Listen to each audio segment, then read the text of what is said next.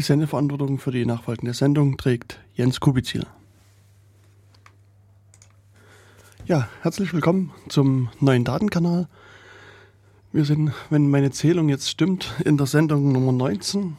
Ähm, wir hatten ja das letzte Mal das Thema Sicherheitsschwankungen bei Software angesprochen und ähm, wollen das also jetzt heute noch so ein bisschen ähm, vertiefen, ähm, da ein, ein spezielles Thema quasi hier mit ansprechen.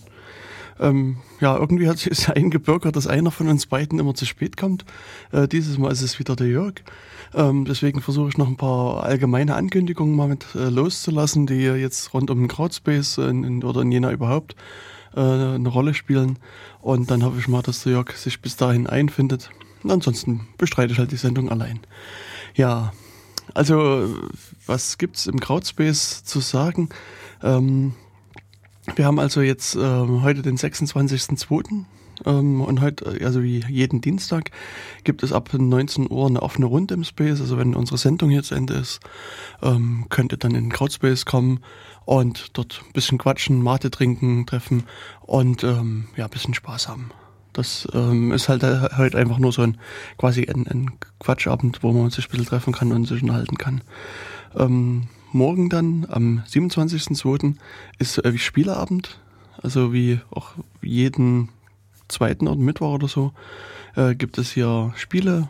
In dem Fall äh, analoge Spiele sozusagen, also wirklich Brettspiele.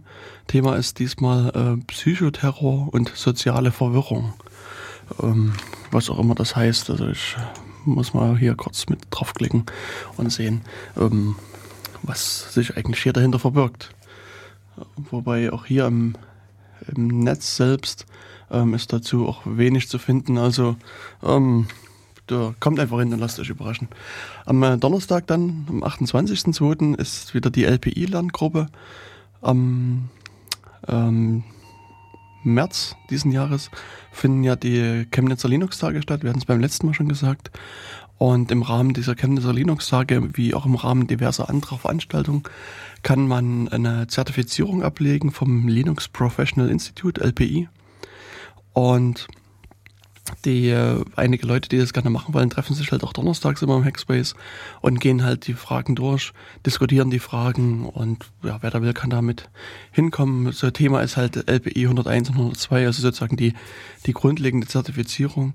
Also ich habe festgestellt, wenn man so ein bisschen längere Zeit mit Linux arbeitet, sich da ein bisschen eingearbeitet hat, kann man das quasi wirklich problemlos äh, bestehen aus meiner Sicht. Also die Fragen sind, sind beherrschbar.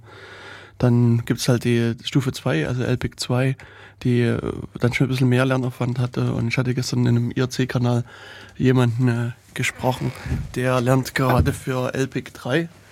Und ähm, ja, das scheint dann doch, da muss man wirklich offensichtlich ein bisschen was tun ähm, und hier ein bisschen sich ähm, ja, in, intensiv mit der Materie offensichtlich beschäftigen. Insbesondere ist LTAP dort ein, ein großes Thema. Und ich denke, LDAP äh, könnten wir vielleicht im Datenkanal auch nochmal mit äh, versuchen äh, abzuhandeln. Das Lightweight Directory Access Protocol nur wie bei so vielen Protokollen, die irgendwie Lightweight im, im Namen tragen, mhm. ist es auch hier so, dass man vermutlich irgendwie drei bis vier Sendungen braucht, um sozusagen die Grundlagen zu behandeln. Ja, und an der Stelle, an der Stelle bei, ähm, äh, begrüße ich New York und mache ihm mal das Mikro an. Ja. So. Ja, hallo liebe Zuhörer. Also entschuldigt bitte meine Verspätung. Ich bin wieder mal nicht rechtzeitig auf Arbeit los. ähm, diesbezüglich fiel mir äh, jetzt das äh, SOAP ein. Das, was früher das, einmal Simple Object Access Protocol. Äh, also, also, nicht das, das Soap and Plone von Python, also dieses. Nee. Nee, diese Seifenschnittstelle. Bei ja, uns okay. heißt das Ding nur noch Seifenschnittstelle. Ja. genau, und ähm, das war halt auch irgendwann mal einfach, also simple angedacht hat sich dann zu einem kleinen Monstrum entwickelt. Und da man Akronyme im Amerikanischen nicht re ähm, registrieren kann als Name, wurde SOAP kurzerhand äh, nicht mehr als Abkürzung benannt, sondern als eigenständiger Name.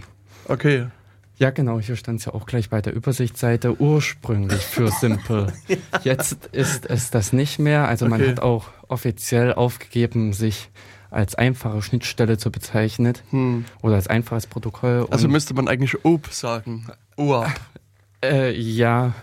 ähm, wobei das auch falsch ist, wie ich äh, mitbekommen habe, weil in Object Access, äh, also objektorientiert äh, ist es in dem Sinne nicht. Also es okay. ist ähm, auch nur wirklich in ja, ein aufgeblähtes äh, Remote Procedure Call. Also ja, okay. äh, im Ansatz her ist es schon äh, einfach und angenehm, dass es äh, von der Schnittstelle was es zur Verfügung stellt. Allerdings ist es eben mit dem ganzen Drumherum, was äh, gekommen ist, jedenfalls das, was ich erlebe vom, äh, bei Microsoft und den ganzen Entwicklungsumgebungen dort, dass man da äh, ohne irgendetwas zu tun noch 100.000 äh, Erweiterungen gleich von diesem Protokoll aktiviert hat. Oh. Und das ist natürlich nervig, vor allen Dingen bei uns äh, oder bei einigen Pro äh, Projekten geht es halt um ähm, na, Interoperabilität, sprich Zusammenarbeit mit mhm. anderen Programmiersprachen, anderen Projekten und ähnlichen. Und da ist natürlich das Problem, äh, wenn da 100.000 Microsoft-Features aktiviert sind, dann wissen die nichts damit anzufangen. Und ähm, äh, also die Microsoft-Dienste an sich äh, funktionieren wunderbar untereinander. Die verstehen, was eine tempuri.org ist. Hast du da? ja. Was ist das? Das äh, hat Microsoft sich registriert. Äh, die haben sich wahrscheinlich nicht getraut, example.org zu nehmen oder sowas. Äh, es mhm. ist einfach nur example.org von Microsoft. Aha, krass. Ja. Und haben halt kurzerhand in sämtlichen äh, Beispiel, äh, also Code, den man generiert, irgendwelche ähm, Prototypen in dem Sinn, sind mit äh, tempuri.org versehen und okay. ähm, wenn man da nichts tut, dann geht das halt auch so raus. Aha. Und äh, woran sich eigentlich Microsoft-Dienste nicht stören. Also die, und, obwohl sie alle zusammen tempuri.org als Namespace verwenden, können, äh, kommunizieren sie dann auch frohfröhlich untereinander. Und ähm, ja, aber sobald man im Prinzip ein anderes ernstzunehmendes äh, Projekt dann noch hinzunimmt, äh, kracht's, dann äh, ge äh, geht es schon los beim Importieren dieser WSDL. Hat okay. jedenfalls unser Kunde dann das Problem. Und ähm, weil einfach äh, x Sachen äh, mit dabei waren, die auch, die wir auch gar nicht verwenden wollten. Okay. Ja, und deswegen, also ähm, es ist in dem Sinne weder äh, einfach, also weder simpel noch äh, Object, äh, äh also objektorientiert. Es ist eigentlich nur ein AAP. okay. Und ähm, hm. An sich, äh, also äh, diese Schnittstellengeschichte jetzt ähm, bin ich eigentlich auch irgendwie so eher in diese Richtung äh, HTTP und in Rest, eine Restschnittstelle okay. zu nehmen. Das macht mir einen sinnvolleren An äh, Eindruck. Ja, allerdings ist das äh, nicht wirklich im Business-Bereich so gefragt. Okay. Hm. Ja, also grundsätzlich, genau. also wie gesagt, ich kann nur sagen, was mir immer wieder auffällt, dass also so Protokolle oder Produkte, wo Simple und Lightweight im Namen ja. steht, da kann man ja, davon äh, ausgehen, dass die genau das nicht sind. Ja, äh, da, also das eine, was mir noch einfällt, war halt äh, das Simple Mail Transfer Protocol. ähm, wobei das eigentlich noch relativ simpel ist. Also das mhm. hat es noch geschafft, das äh, bisschen zu halten, denn äh, in SMTP-Dialog kann, äh, man, man eigentlich noch tippern. genau, ja. ja. Das also führt das mache ich auch relativ häufig, muss ich sagen. Ja, und äh, vom Kern her gehört da nicht allzu viel dazu. Mhm. Also das sind halt äh, die drei Grundkommandos. Ähm, allerdings nehme ich an, dass du äh, deine äh, Authentifizierung nicht per Hand machst. Nee, das stimmt. Also, ich, ja. also entweder nehme ich dazu halt irgendwie ein externes Programm und hm. kopiere einfach die Strings dann entsprechend hin und her. Hm. Okay. Oder aber ich teste dann halt eh einen, einen Relais-Mail-Server, wo ich mich nicht anmelden muss, sondern wo ich einfach ja. hm. irgendwas ausprobieren will. Hm. Das, das reicht dann. Ja, ja, hm. aber ansonsten, also LDAP ist äh, dieses leichtgewichtige, ja, ja. Ähm, genau. Äh, na gut, wobei LTAP äh, könnte man, ist es leichtgewichtig? Also die Datenbank also, dahinter ist ein kleines Monster. Es, es kommt darauf an, wie man leichtgewichtig definiert, vermutlich. Also Nein, die Frage ist auch, auf was man es bezieht. Also die okay. Datenbank ist es ja definitiv nicht. Also ja, die Datenbank dahinter, das ist schon fürchterlich. Hm. Aber eigentlich auch diese Navigation auf diesem Teil, das ist ähm, schon eine andere äh, Form dessen, was man kennt. Also hm. es ist, äh, hm. erinnert mehr an eine hierarchische Datenbank All, ähm, sonst ist ja eher eine ähm, SQL, also eine rationale Datenbank, ähm, bekannt. Mhm. Und, äh, dann, äh, und ansonsten kennt man noch so von, also diese kleineren Dinge, wo man einfach nur eine äh, äh, Key-Value-Beziehung mhm. hat, also mhm. diese äh, Cloud- äh, nee, ähm, äh, Non-SQL-Geschichten, genau. die sind ja alle Key-Value basiert. Ja.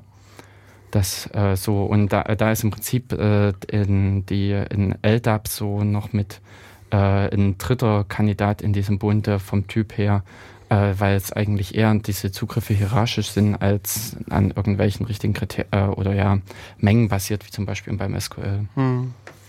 Ja, vielleicht, also das, also ja. ausgegangen sind wir mal von der, oder bin ich von dieser LPI-Lerngruppe. Und was man vielleicht noch sagen kann, am, am Sonntag dann, am 3.3. ist das Chaos Café. Ähm, wo wir auch mal ein bisschen gemeinsam hacken, diskutieren, Kuchen essen und Mate trinken kann. Ähm, ansonsten, was mir jetzt noch gerade noch so spontan einfällt, was vielleicht für die äh, Leute aus Jena und Umgebung noch interessant sein könnte. Am Wochenende ist auch wieder Lichtbildarena, also was ganz ah, nicht, hm. nicht hackerisches sozusagen, ja. wo es irgendwie ein paar äh, Vorträge äh, gibt. Ähm, ich glaube, Norwegen ist und. Ähm, ähm also ich äh, Norwegen und Island oder Irland? Ich glaube, Irland ist es. Hm, also ich ähm, habe nur, nur, jetzt irgendwie... Nee, äh, Link auf der linken Seite, genau. Also ich hatte jetzt nur auf dem, ähm, beim, beim Herkommen quasi die Plakate gesehen. Also das eine ist Nomaden auf Zeit von Barbara Vetter und Vincent Highland. Highland.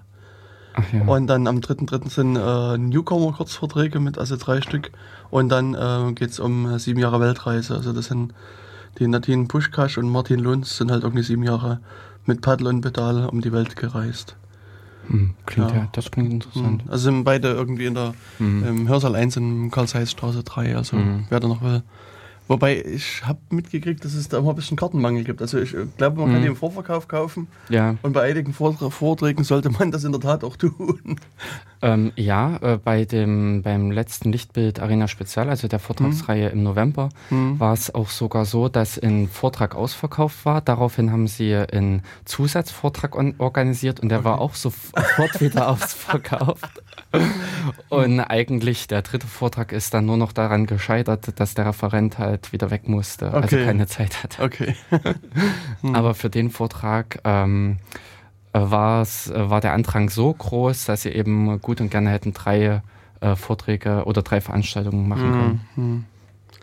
Ja, also das soweit zu den Veranstaltungen und jetzt habe ich auch die Zeit und, quasi ähm, ja gut überbrückt. Hm. Ich hatte ähm, Ach, nee, ich dachte, ich hatte jetzt noch was auf der Crowdspace-Ankündigungsliste gesehen. Also ich meine, es gibt noch einiges auf der Ankündigungsliste. Ähm, also es ist hm. dann halt so, das sind aber die regelmäßigen Termine. Also am Montag drauf, dann am 4.3. Hm. ist Elektronikrunde im Space. Äh, dann offene Runde wieder wie heute auch. Dann Luke-Stammtisch. Hm. Und ja, Ach, dann geht es halt ja, so die, ja. die, die Runde halt weiter. Genau. Also ansonsten gibt es zunächst erstmal keine äh, herausragende Ereignisse. Ja, Warst genau. du am Sonnabend nee. bei dem äh, Free Your Android nee. oder sowas? Also ich habe kein Android, was ich befreien könnte. Aha. Und so, außerdem hm. habe ich eine Familie, die, ja. die mich fesselt. okay. Und ja. insofern, also ich äh, hatte da jetzt auch kein, kein größeres Interesse dran, irgendwie mein nicht hm. existierendes hm. Android zu befreien. Hm, hm. Okay. Aber sind wohl irgendwie eine Handvoll Geräte befreit worden.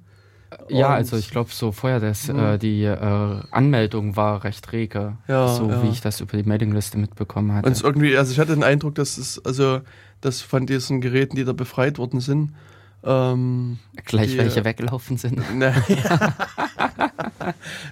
nee, das doch irgendwie, also die mittlerweile doch gut einen Webserver gut laufen haben da drauf und eine Shell, oh. aber irgendwie mit dem Telefonieren gab es irgendwie noch Probleme.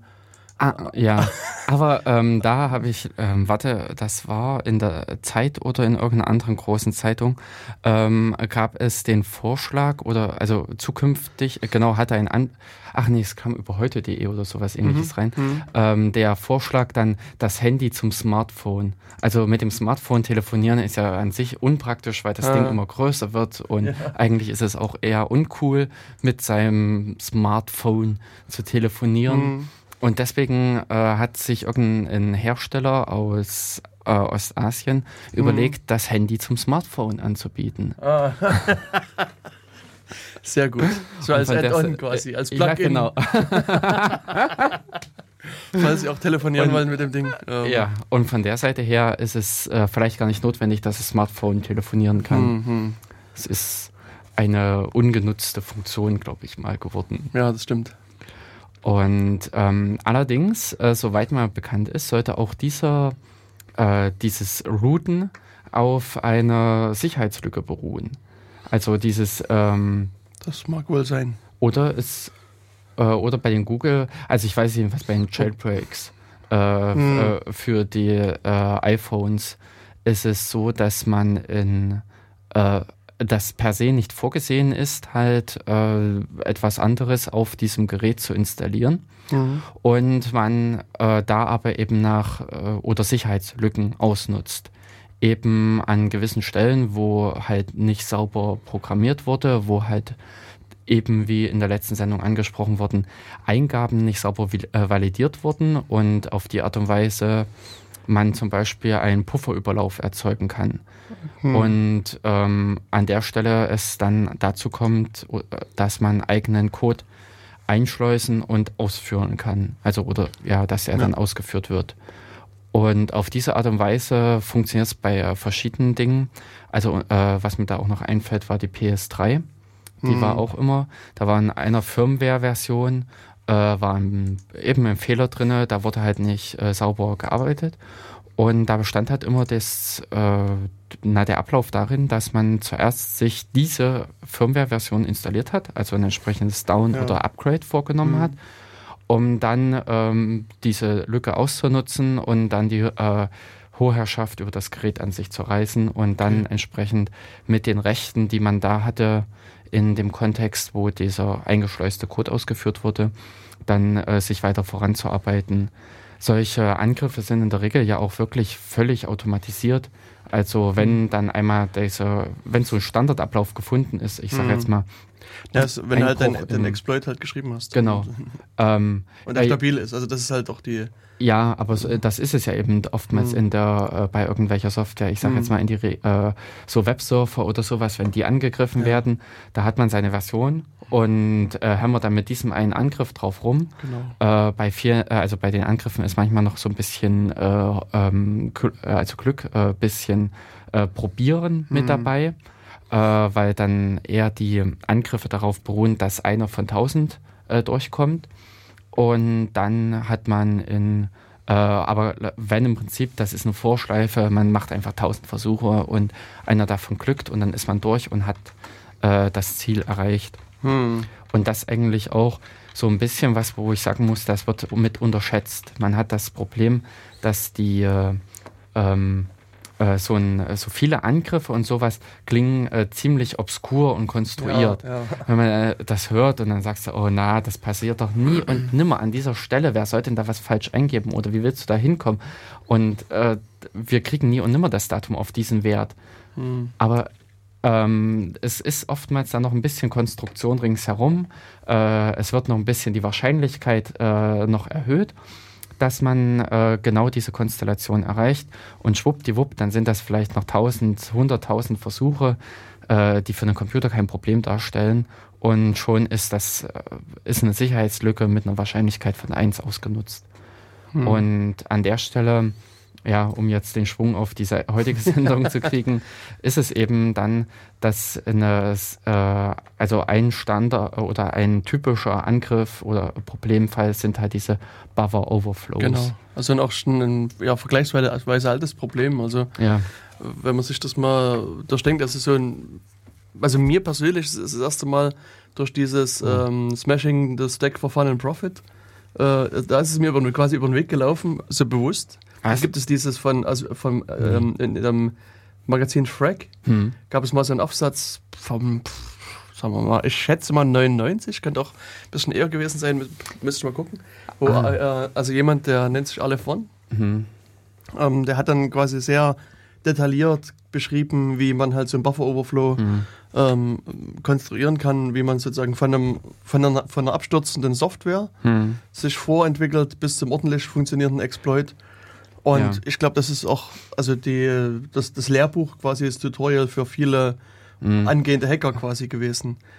Ja, Wo, wobei ich es auch hm? äh, aus Programmierersicht oder so allgemein für die Bildung äh, recht interessant fand. Hm. Ich hatte es nämlich eben verwechselt gehabt mit diesen Mini-Elf. Äh, hm. Ähm, äh, True in 42 ja, Byte ja, oder so. Also das ist was ganz anderes vielleicht nochmal. Ja. Also das, äh, ich glaube, das hast du mir auch mal, mal geschickt mit diesem das, das Mini-11-Ding. Ja, kann sein. Also 11 steht hier für äh, das Format. Das, genau, das, das Binärformat, äh, also das äh, ähm, von mhm. Äh, äh, Executable Klarfaser, ah. keine Ahnung, jetzt fällt mir es gerade selber nicht ein. Na, aber äh, wahrscheinlich schon, Executable also Linker Format. Ja, genau, sowas. genau so. Also der Nachfolger von A-Out. Ja, genau.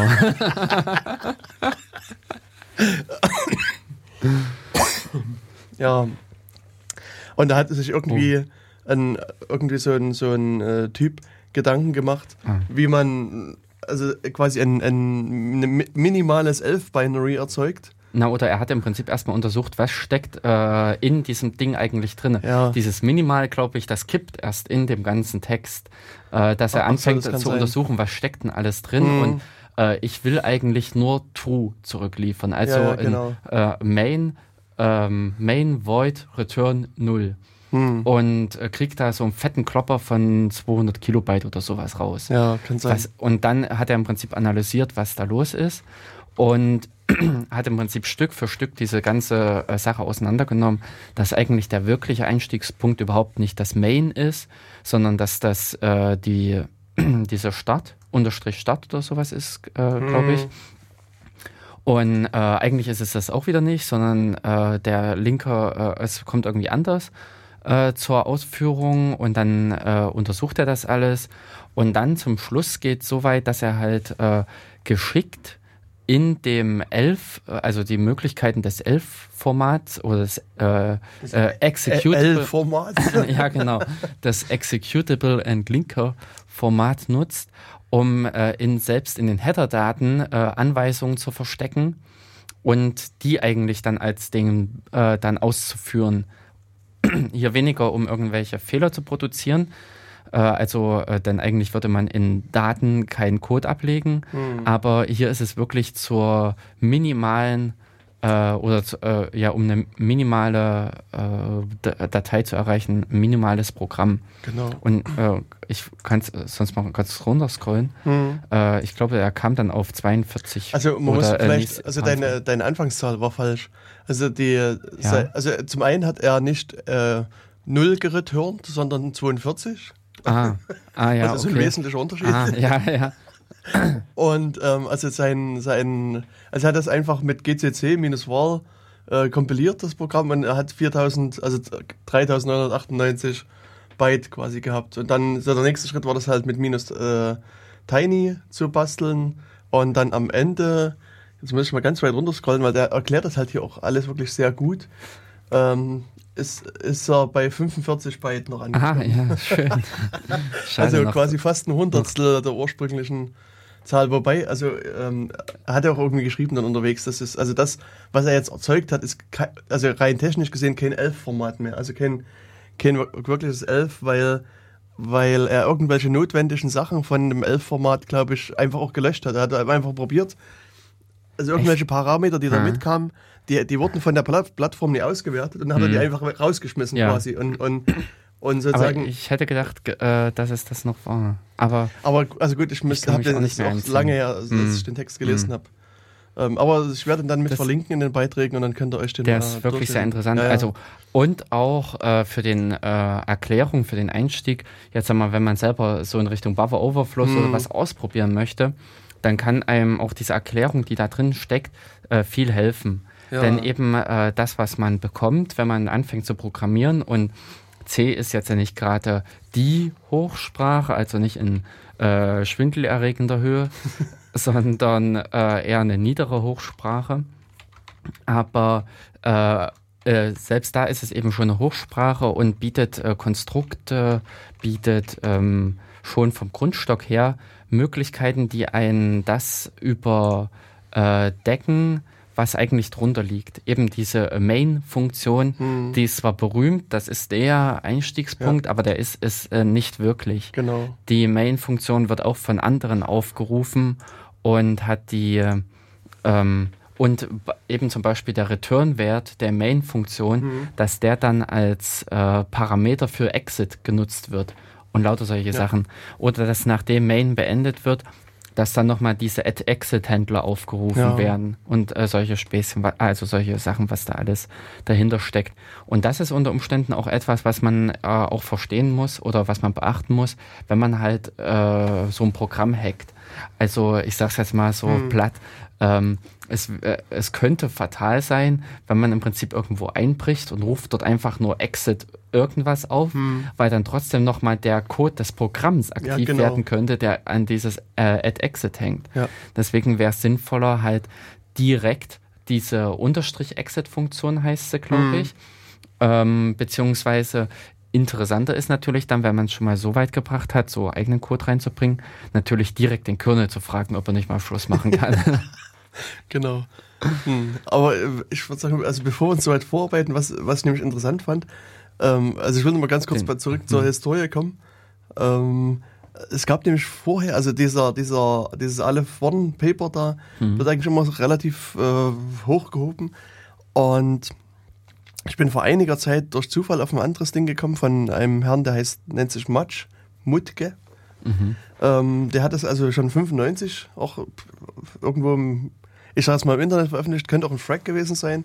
Und der Mensch ist vergleichsweise bekannt, in, in Hackerkreisen zumindest. Mhm. Und zwar hat er bei The Loft also mitgearbeitet. Das war so eine Hackergruppe aus San Francisco, die auch zum Beispiel Loft Crack mhm. und, und diverse andere sehr coole Sicherheitstestprogramme entwickelt haben. und also der ist dann irgendwann, ähm, also auch vom, vom FBI befragt worden, glaube ich, mhm. irgendwann mal. Mhm. Ähm, weil bei ihm haben sie aber immer angenommen, dass hinter seinem Kürzel eine ganze Gruppe von Leuten steckt, weil er so viel an, an Output erzeugt hat, Aha. also an, an diversen Cracking-Programmen und ja. Hacking-Programmen, dass sie dachten, das kann keine einzelne mhm. Person mhm. sein und waren halt doch vergleichsweise überrascht, mhm. dass der, ähm, dass es quasi nur, nur eine Person ist, die quasi da so viel Output Echt? generiert. Ne? Und, und, daraufhin haben sie ihm gleich einen Arbeitsvertrag hingelegt und gesagt, hier, unterschreiben oder Folter. Hm. Na, jetzt ist, also es ist mittlerweile so, dass er bei der ähm, DARPA, ja, Aha. also Defense Agency, Research, mhm. Blafasel, mhm. irgendwas, arbeitet und ähm, äh, zumindest in, in, der Anfangsgeschichte ein Projekt äh, begleitet hat, was sich als sozusagen Anti-Wikileaks-Projekt versteht. Also so ähm, die Idee dieses Projektes mhm. ist es wohl, ähm, einen Leak komplett zu verhindern. Also sie wollen quasi Techniken und Möglichkeiten entwickeln, dass man eben in Firmen oder auch Regierungen nicht mehr leaken kann. Leaken kann. Ähm, Wie, keine Ahnung. Und okay. also, als es aber dann, also hat ein Reporter darüber berichtet und, mhm. und danach wurde das geändert, sozusagen die Projektbeschreibung. Also das, ähm ja gut, aber wobei ich das per se nicht verkehrt finde. Also man sollte schon irgendwie auf die Sicherheitsdinge achten. Ich sage jetzt mal, bei diesem großen Wikileaks, also bei mhm. diesem USA-Wikileaks-Fall, war ja auch das Problem, dass der kleine Soldat da irgendwo Zugriff hatte auf ja. äh, Dokumente, ähm, die ihm eigentlich nicht hätten zugänglich sein sollen. Ich ja. denk, würde mal sagen, an der Stelle wäre wirklich eine ordentliche Sicherheits- ähm, äh, Sicherheitsregularien und auch äh, Kontrolle sinnvoll, äh, denn ja, also es sollte an der Stelle auch entsprechend Zugriffsrechte äh, gegeben sein. Mhm. Also äh, vorhanden sein und entsprechend auch geprüft werden. Ja. Was natürlich im eigentlich beiderseitigen Interesse ist, dass genau. einerseits halt nicht irgendwelche Informationen so verschwinden können und andererseits halt auch äh, die Informationen geschützt sind. Hm, Denn das, das ist ja auch oftmals das Problem, ja. wenn die Informationen so frei auf der Straße liegen, dass sie mehr oder weniger jeder einsammeln kann, hm. dann äh, können sie in dem Sinne auch in andere Hände noch geraten. Genau, genau. Und ja. Genau, was hast du jetzt zu ihm gefunden? Also das, das Programm hieß Cyber Insider Threat, Cinder. Mhm. Und ähm, ja, mhm. also ich, wir werden das halt verlinken. Das ist, mhm. ähm, also der hatte jetzt vor kurzem auch bei, bei Reddit so ein mhm. IMA-Thread, also I am äh, much quasi, mhm. wo man quasi der Person halt Fragen stellen kann und er antwortet dann halt. Und das mhm. ist aber auch zum Teil ganz interessant, was dann so an Fragen und Antworten mhm. kommen. Also das äh, bei einigen Personen ist es schon recht interessant mhm. ähm, zu lesen. Ja, also und der halt, es ist halt quasi so schon einer der ältesten, ältesten, also oder bekannteren Hacker, der halt, also eben damals so ein bisschen auch ähm, im, in puncto Buffer Overflow was mit äh, äh, gemacht hat. Und ja, also Loftcrack ist, mhm. ist so ein Tool, was, was man kennen könnte. Ähm, und Na, ich, äh, also hm. was, weil ich es gerade lese, das hier ist, glaube ich, auch noch recht bekannt, dieses Cult of the Dead Cow. Genau, das ist auch so eine, ja, äh, Hackergruppe. Hm. Von und, den hat er angehört, lese ich. Ja, gerade. genau. Also der hatte auch eine sehr interessante Geschichte. Also das dann irgendwann ist irgend so der, ähm, ah, wie hieß denn der? Richard Clark, glaube ich, also der, der National Security äh, Advisor, hm. also der oberste Sicherheitsberater des Präsidenten ist quasi, hat sich mal quasi neben ihm äh, an eine Bar gesetzt und hat gesagt, hier, äh, willst du mal hier uns, uns beraten kommen? Wir, wir brauchen mal jemanden mit Ahnung von Internet. also jetzt mal ganz salopp dahergeredet und, ja. und dann ist halt die ganze Gruppe, also die, die ähm, äh, Cult of the Dead Cower sind dann halt hin und waren eine ganze Zeit auch quasi Regierungsberater in, in so Sicherheitsfragen. Hm. Hm. Und, und das hat dann eben dazu geführt, dass er dann halt auch mehr, also der Regierungsprogramme, ja, also, also seine Regierungsaufgaben hm. halt reingerutscht ist und hm. Naja, muss ich auch äh, persönlich sagen, finde ich äh, nicht verkehrt, beziehungsweise äh, ein Hacker ist für mich äh, mhm. jedenfalls nicht unbedingt jemand, der Böses tut. Ähm, ich sag mal, vielleicht etwas äh, ja. poetisch gesprochen, jemand, der kreativ mit der Technik umgeht. Ja, genau. Ähm, und nicht unbedingt derjenige, der darauf aus ist, irgendwie jemanden Schaden zuzufügen, mhm. beziehungsweise mhm. jemand, no.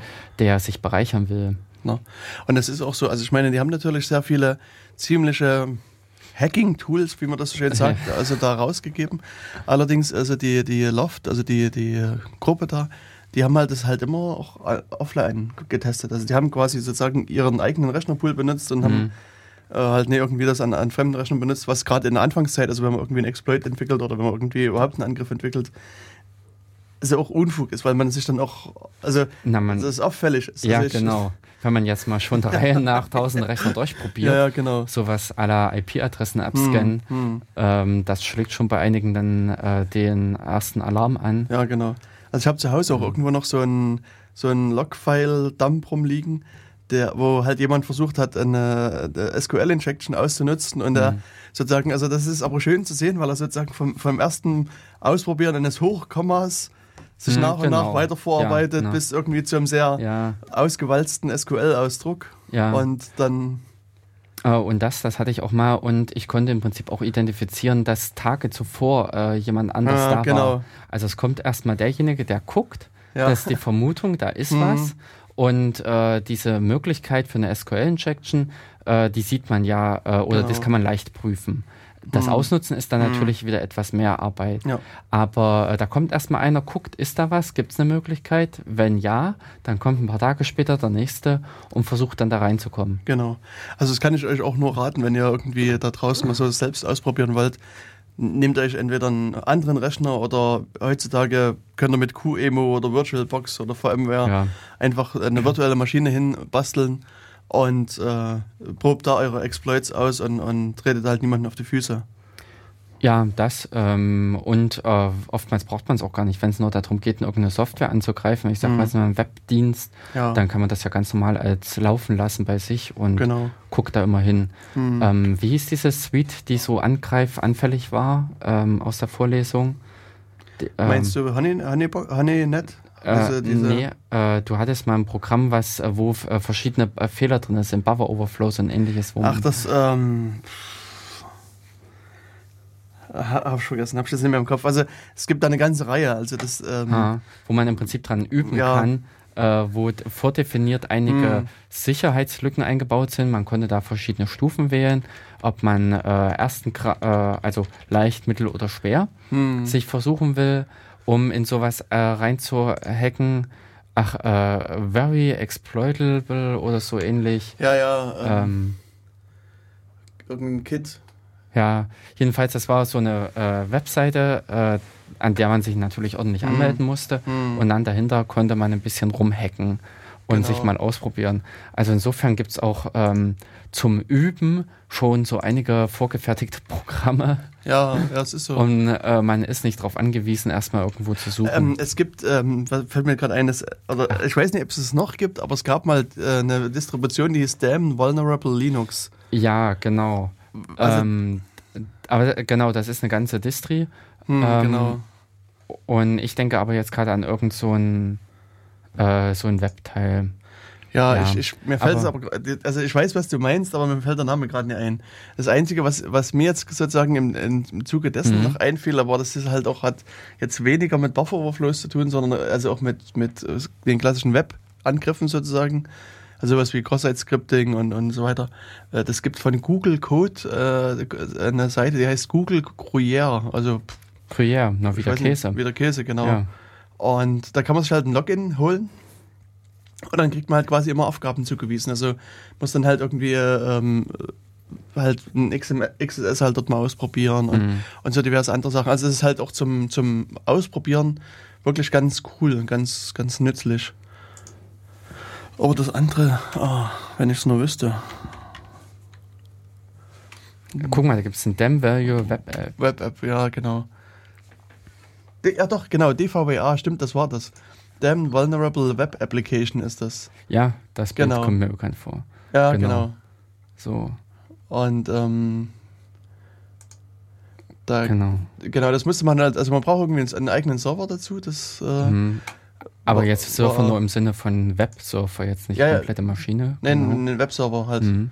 Und dann kann man das Ding halt installieren und dann könnte man halt da auswählen, will man halt leichte äh, Angriffe. Angriffe haben, mittelschwere oder schwere. Mhm. Und, ähm, und dann gibt es halt so verschiedene Sektionen dann zum Auswählen. Dass man irgendwie, also auch, ich weiß gar nicht, ob es Buffer-Overflows auch gab da. Also das ist. Mm. Äh, weiß ich gar nicht mehr. Also auf alle Fälle gab es da auch so eine ganze Reihe, ganze Reihe von, von ähm, DVWA und Buffer Overflow.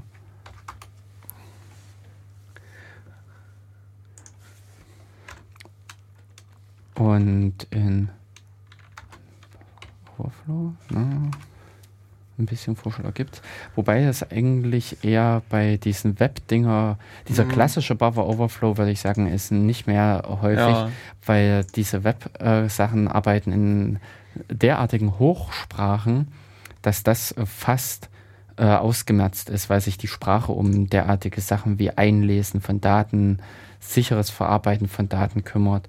Also man kann das noch immer, äh, immer noch verhauen. Mhm. Man kann natürlich immer noch auch in diesen Sprachen in äh, Speicherbereich äh, beziehen, eine Variable irgendwie äh, deklarieren und in sagen zum Beispiel Lesedaten, äh, also Liesdaten ein oder äh, ähnliche so Schrei Schreibleseoperationen ausführen, ja. Ähm, die eigentlich auf einem begrenzten Speicherbereich sich bewegen sollen hm. und dann natürlich um geeignete äh, Möglichkeiten überschritten werden. Ja. Aber ich würde sagen, selbst da haben diese Programmiersprachen schon irgendwelche Sachen damit ab, äh, eingebaut, hm. dass an den Puffern zusätzlich Markierungen kleben, wie groß die Puffer ja. sind und dementsprechend das abgefangen wird. Hm. Also ich hm. gehe nochmal wieder zurück zur Geschichte. Ja, nee, nee. Das ist so mein roter Faden, den ich mir überlegt hatte. ähm, nee, was mir da eingefallen oder aufgefallen ist im Rahmen der, der Vorbereitung, mhm. ähm, also da habe ich irgendwo gelesen, dass es wohl schon aus dem Anfang der 70er Jahren irgendwelche Papers gab, die das diskutiert haben. Und ich hatte letztes Jahr mal einen Vortrag gelauscht und da war der Redner der Meinung, dass die NSE das, das Thema schon in den 60er Jahren auf dem äh, Bildschirm hatte und dass sie auch, ich glaube, in den 80er Jahren schon dieses äh, Remote-Ausnutzen von, von Sicherheitsproblemen mit, mhm. mit dass das, das der, der NSE zumindest bekannt gewesen ist. Also das mit den 70er Jahren, dass da so die ersten äh, derartigen Probleme mhm. bekannt geworden sind äh, oder aufgetreten sind, das äh, würde ich jetzt auch bezweifeln. Nee, also das erste, also das, das erste war das, was ich auch in der letzten ja. Sendung schon versucht hatte anzudiskutieren, wo, wo du dann meintest, dass, dass äh, das erste Stück abgeschnitten war. Ich weiß gar nicht, ob ich das beim zweiten an Moderationsversuch dann nochmal mit erwähnt hatte. Das ist mhm. dieser Morris-Wurm, der von, von 88, mhm. wo, also eben, die, ich glaube, Robert Morris hieß der, halt so eine Unix-Kiste angegriffen hat mhm. und die, der hat sich doch dann irgendwie sehr rasant innerhalb des, des lokalen Netzes dann weiter äh, verbreitet. Und das ist, ist glaube ich, so die erste, be zumindest bekannte Ausnutzen einer, einer Schwachstelle in der Software. Okay. Also ich hätte gedacht, dass das auch schon eher mit äh, ein äh, Thema war. Aber okay. Ja, gut, also, das, ja. nee, ähm, ja, und das mhm. äh, dann, aber das heißt ja in dem Sinne 88 nee, so. Nee, plötzlich, es muss, muss auch eher was gegeben haben, fällt mir gerade ein. Also 88 war, die, das war der, dieser erste Wurm. Also äh, es, es, gab natürlich schon diese, die Angriffe auf die, diese, diese lokalen. Die NASA-Rechner, nee, die auch schon remote liefen. Das war doch schon auch Mitte der 80er Jahre. Okay. Dieser nee, denn ich wollte jetzt sagen, äh, lokale Angriffe, also eben so ein Ausnutzen von äh, einer Lücke, also eben ein Buffer Overflow, den dafür muss ich nicht irgendwie remote hin irgendwo nee, nee, auf einer Rechner, sondern den kann ich auch äh, lokal starten, wenn ich dort dran sitze. Und äh, das ist ja schon wesentlich eher möglich gewesen.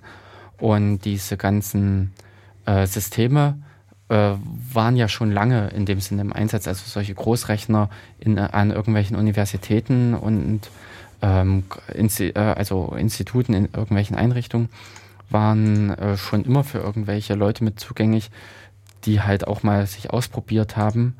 Und an der Stelle war die ähm, ähm ja, und mhm. an der Stelle hatten die halt, äh, denke ich mal, auch schon in den 70er Jahren derartige Versuche gestartet. Ja.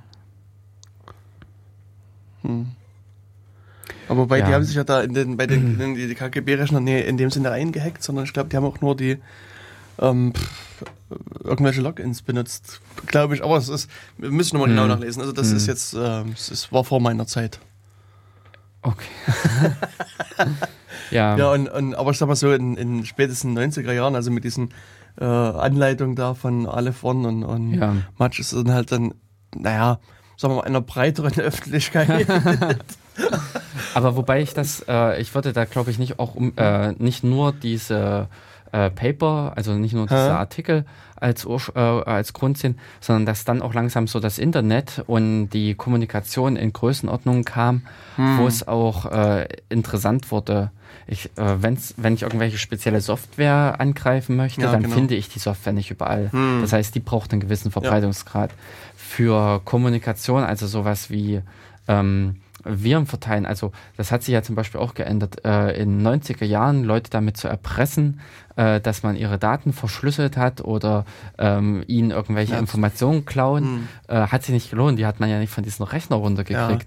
Ja. Und außerdem war da auch diese, also ich glaube, da hat die, also die, die Kriminellen zumindest haben noch nicht erkannt, was da für, für sie an Potenzial drin liegt. Also da, also vor 90, also vor, ja. also vor dem Jahr 2000 sozusagen, ja.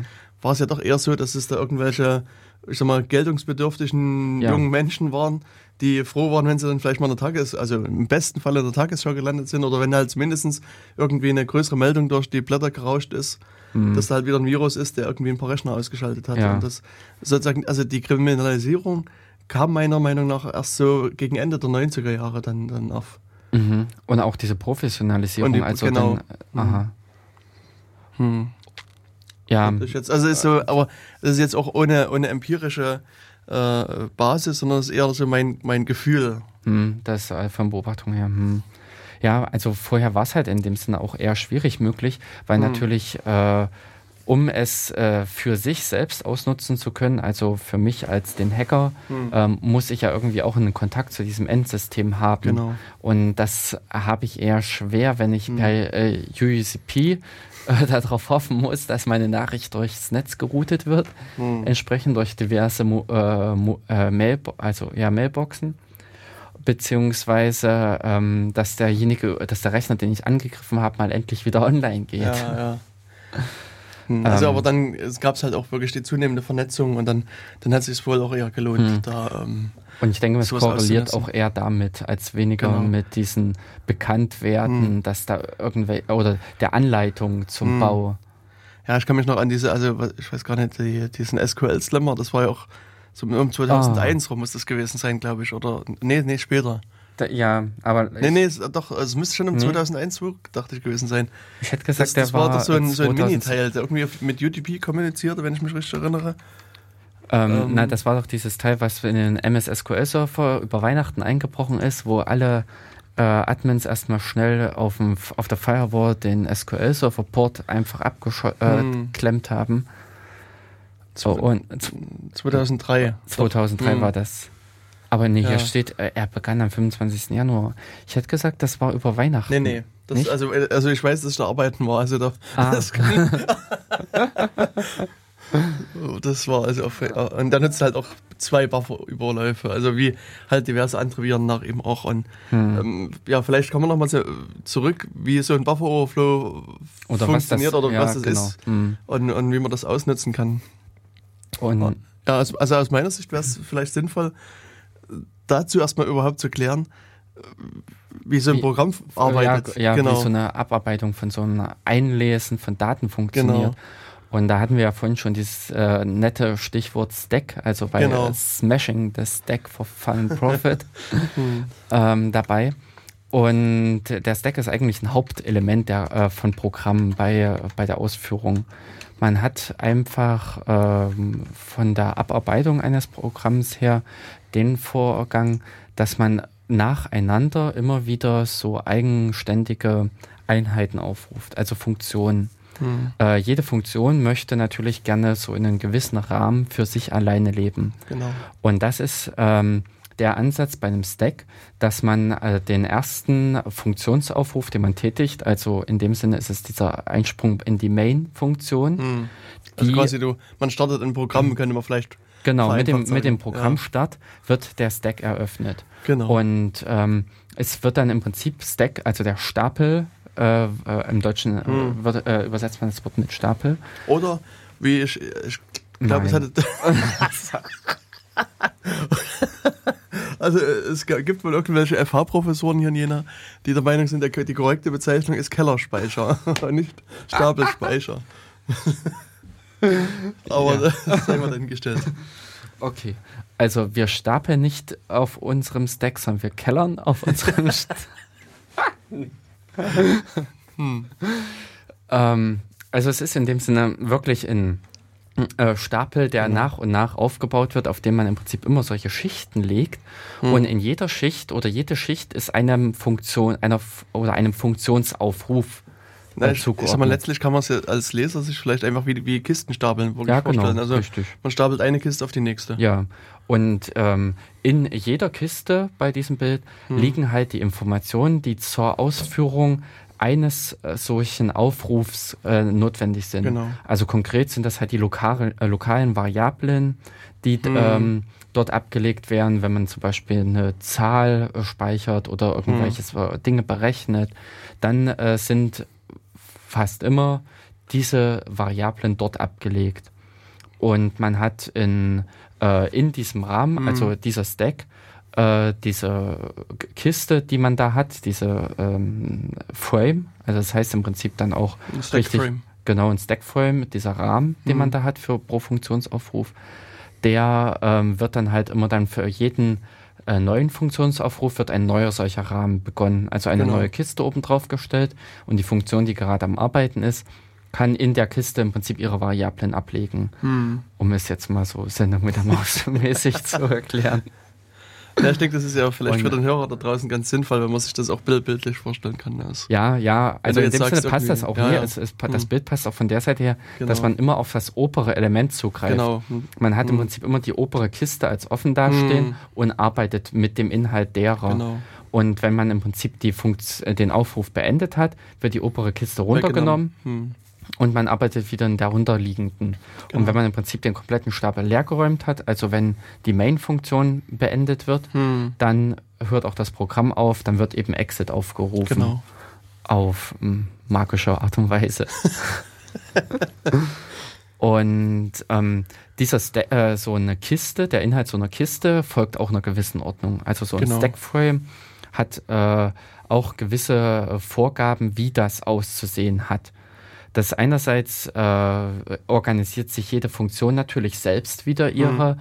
ähm, Kiste äh, für sich, aber auch die Kiste äh, selbst hat, es gibt so einen gewissen Grundkonstrukt vor. Da sind am Anfang der Kiste, also wenn wir halt mal sagen, der Kistenboden hm. hat, äh, da müssen gewisse äh, Angaben vorhanden sein, da liegen halt gewisse Blätter drin, also gewisse Papiere. Hm. Und dann äh, ist es so, dass die Funktion selbst einen äh, Bereich darüber selbst organisieren kann genau. und da halt, ich sage jetzt mal äh, bildlich, in Form von Papieren, also ja. von Blättern, hm. ihre Variablen ablegt. Genau. Und dann weiß sie aber, das ist eben das, was, äh, was dieses was so festmacht, hm. äh, an das dritte Blatt entspricht meiner Variablen A im Programm. Genau. Das äh, siebte Blatt entspricht meiner Variablen Dateiname hm. und solche äh, Dinge. Also das sind im Prinzip dann wiederum diese festen Zuordnungen innerhalb dieses Funktionsaufrufs. Das, darum kümmert sich der Compiler beim Übersetzen eines Programms. Hm. Und ähm, so ist das Ganze dann organisiert. Und wenn man im Prinzip auch die nächste Funktion aufruft, müssen wieder solche, diese Ra der Rahmen hm. abgeschlossen werden, gewisse Dinge gespeichert werden und ähnliches. Also wenn du die nächste Funktion aufrufst, dann ist sozusagen die Kiste wird zu, äh, zugeschlossen, ja, genau. mehr oder weniger, und eine andere Kiste oben drauf und dann hast du wieder deine Blätter da oben drin. Genau. Hm. Und äh, da ist im Prinzip jetzt, äh, um das vielleicht mit diesem Bild fortzufahren, dass da irgendein äh, Schreiberling kommt und äh, man ihm sagt, hier bitte auf dieses Blatt Papier darf, äh, darfst du jetzt 20 Zeichen schreiben. Und er fängt halt frohfröhlich an zu schreiben und sagt aber, ähm, äh, ja, äh, und schreibt aber mehr als die vorgesehenen äh, Zeichen. Also mhm. er schreibt halt nicht nur die 20 Zeichen, die man äh, sich eingebildet hatte, die er schreibt, sondern er schreibt halt mehr. Problemgrundfunktionen genau. sind zum Beispiel ähm, ähm, sprintf oder äh, ja, genau. Also genau, die fiel mir jetzt nicht, genau, das String Copy, genau. das fiel mir jetzt nicht ja. ein. In, also das sind jetzt äh, in dem Falle C-Funktionen. Ähm, ja, genau. Oder genau. halt klassisch wäre, äh, aber da müsste man sie, äh, da sollte es nicht passieren, hm. weil man da selbst eine Größenangabe hat, wenn man Read sagt. Ja. Also lese äh, von irgendeiner Datei hm. in den Speicher. Da muss man hm. wirklich es verpennen und gibt, einen, äh, gibt der Read-Funktion mehr äh, Größe, also sagt ihr, du darfst mehr lesen, als der Puffer wirklich Größe hergibt. Okay. Ähm, aber das Fatale an dieser String-Funktion, das ist das, was, äh, mhm. oder an vielen String-Funktionen, das ist das, weshalb man eigentlich auch so ein bisschen diese äh, C-Bibliothek geißelt, mhm. dass es, äh, dass sie so ein bisschen, da, also dass sie einfach dazu verleitet, das falsch zu machen. Ja. Dass man eigentlich äh, besser solche Funktionen wie Str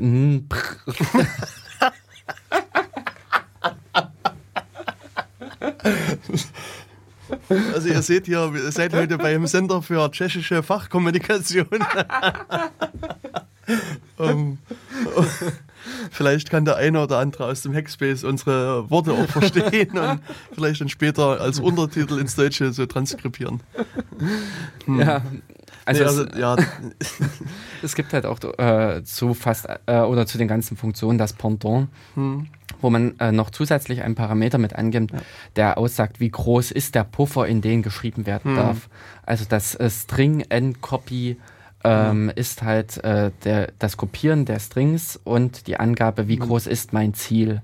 Das heißt, wenn die String-Copy-Funktion äh, drüber läuft und diesen Kopiervorgang ausführt, kann sie jederzeit prüfen, ob mhm. überhaupt da, wo sie hinschreibt, noch ein gültiger Wert, äh, Bereich ist. Okay. Und an der Stelle halt eben auch abbrechen, wenn sie den gültigen Bereich verlässt. Mhm. Die Chance hat sie vorher nicht. Vorher weiß sie im Prinzip überhaupt nicht, okay. wie groß das ist. Und an der Stelle könnte sie, ähm, kann sie eigentlich nur mit dieser Zusatzinformation richtig arbeiten. Mhm. Und ähm, ja, ja, ich war ja an dem, äh, an dem Bild stehen geblieben, dass derjenige anfängt genau und schreibt mit seiner äh, Feder über das äh, Blatt hinaus. Und dann kommt es natürlich eben dazu, dass plötzlich die Tinte überläuft über das Blatt. Ja, genau. Das ist doch ganz gut, ja. Ja. Und das Ganze im Prinzip dann nach unten in die Kiste tropft. Hm. Sprich, äh, die Tinte landet dann plötzlich, das Geschriebene landet plötzlich auf anderen Blättern, Blättern hm. äh, unter Umständen aber eben sogar auch in der darunterliegenden Kiste. Wir stellen uns jetzt mal den Kistenboden leicht löchrig vor, wie es zum Beispiel bei Lebensmitteln der Fall ist. Und ähm, wenn da hm, ja. äh, falsch geschrieben wird, dann äh, schreibt man. Äh, also wenn, wenn du zu viel Tinte verwendest, genau. sozusagen, dann tropft es durch den Kistenboden durch in die nächste Kiste rein. Genau, und man hat plötzlich äh, etwas geschrieben hm. auf Blätter, die eigentlich gar nicht in die eigene Kiste gehören, beziehungsweise die eigentlich gar nicht äh, das vorgegebene Blatt waren. Genau. Und wenn man sich da natürlich geschickt anstellt als äh, Schreiberling. Hm. Na gut, jetzt, also vielleicht muss man, bevor du zu dem geschickt anstellen hm. kommst, noch sagen, dass, also irgendwann ist ja diese Funktion zu Ende. Die, dieser, hm. die, die Kiste sozusagen, also das, was in der Kiste abgearbeitet werden muss. Und, und dann würde die Kiste wieder entfernt. Sozusagen. Und also und dann. Äh, und, und, und sozusagen jetzt arbeitet man in der nächsten Kiste, wo man vorher reingetropft hat.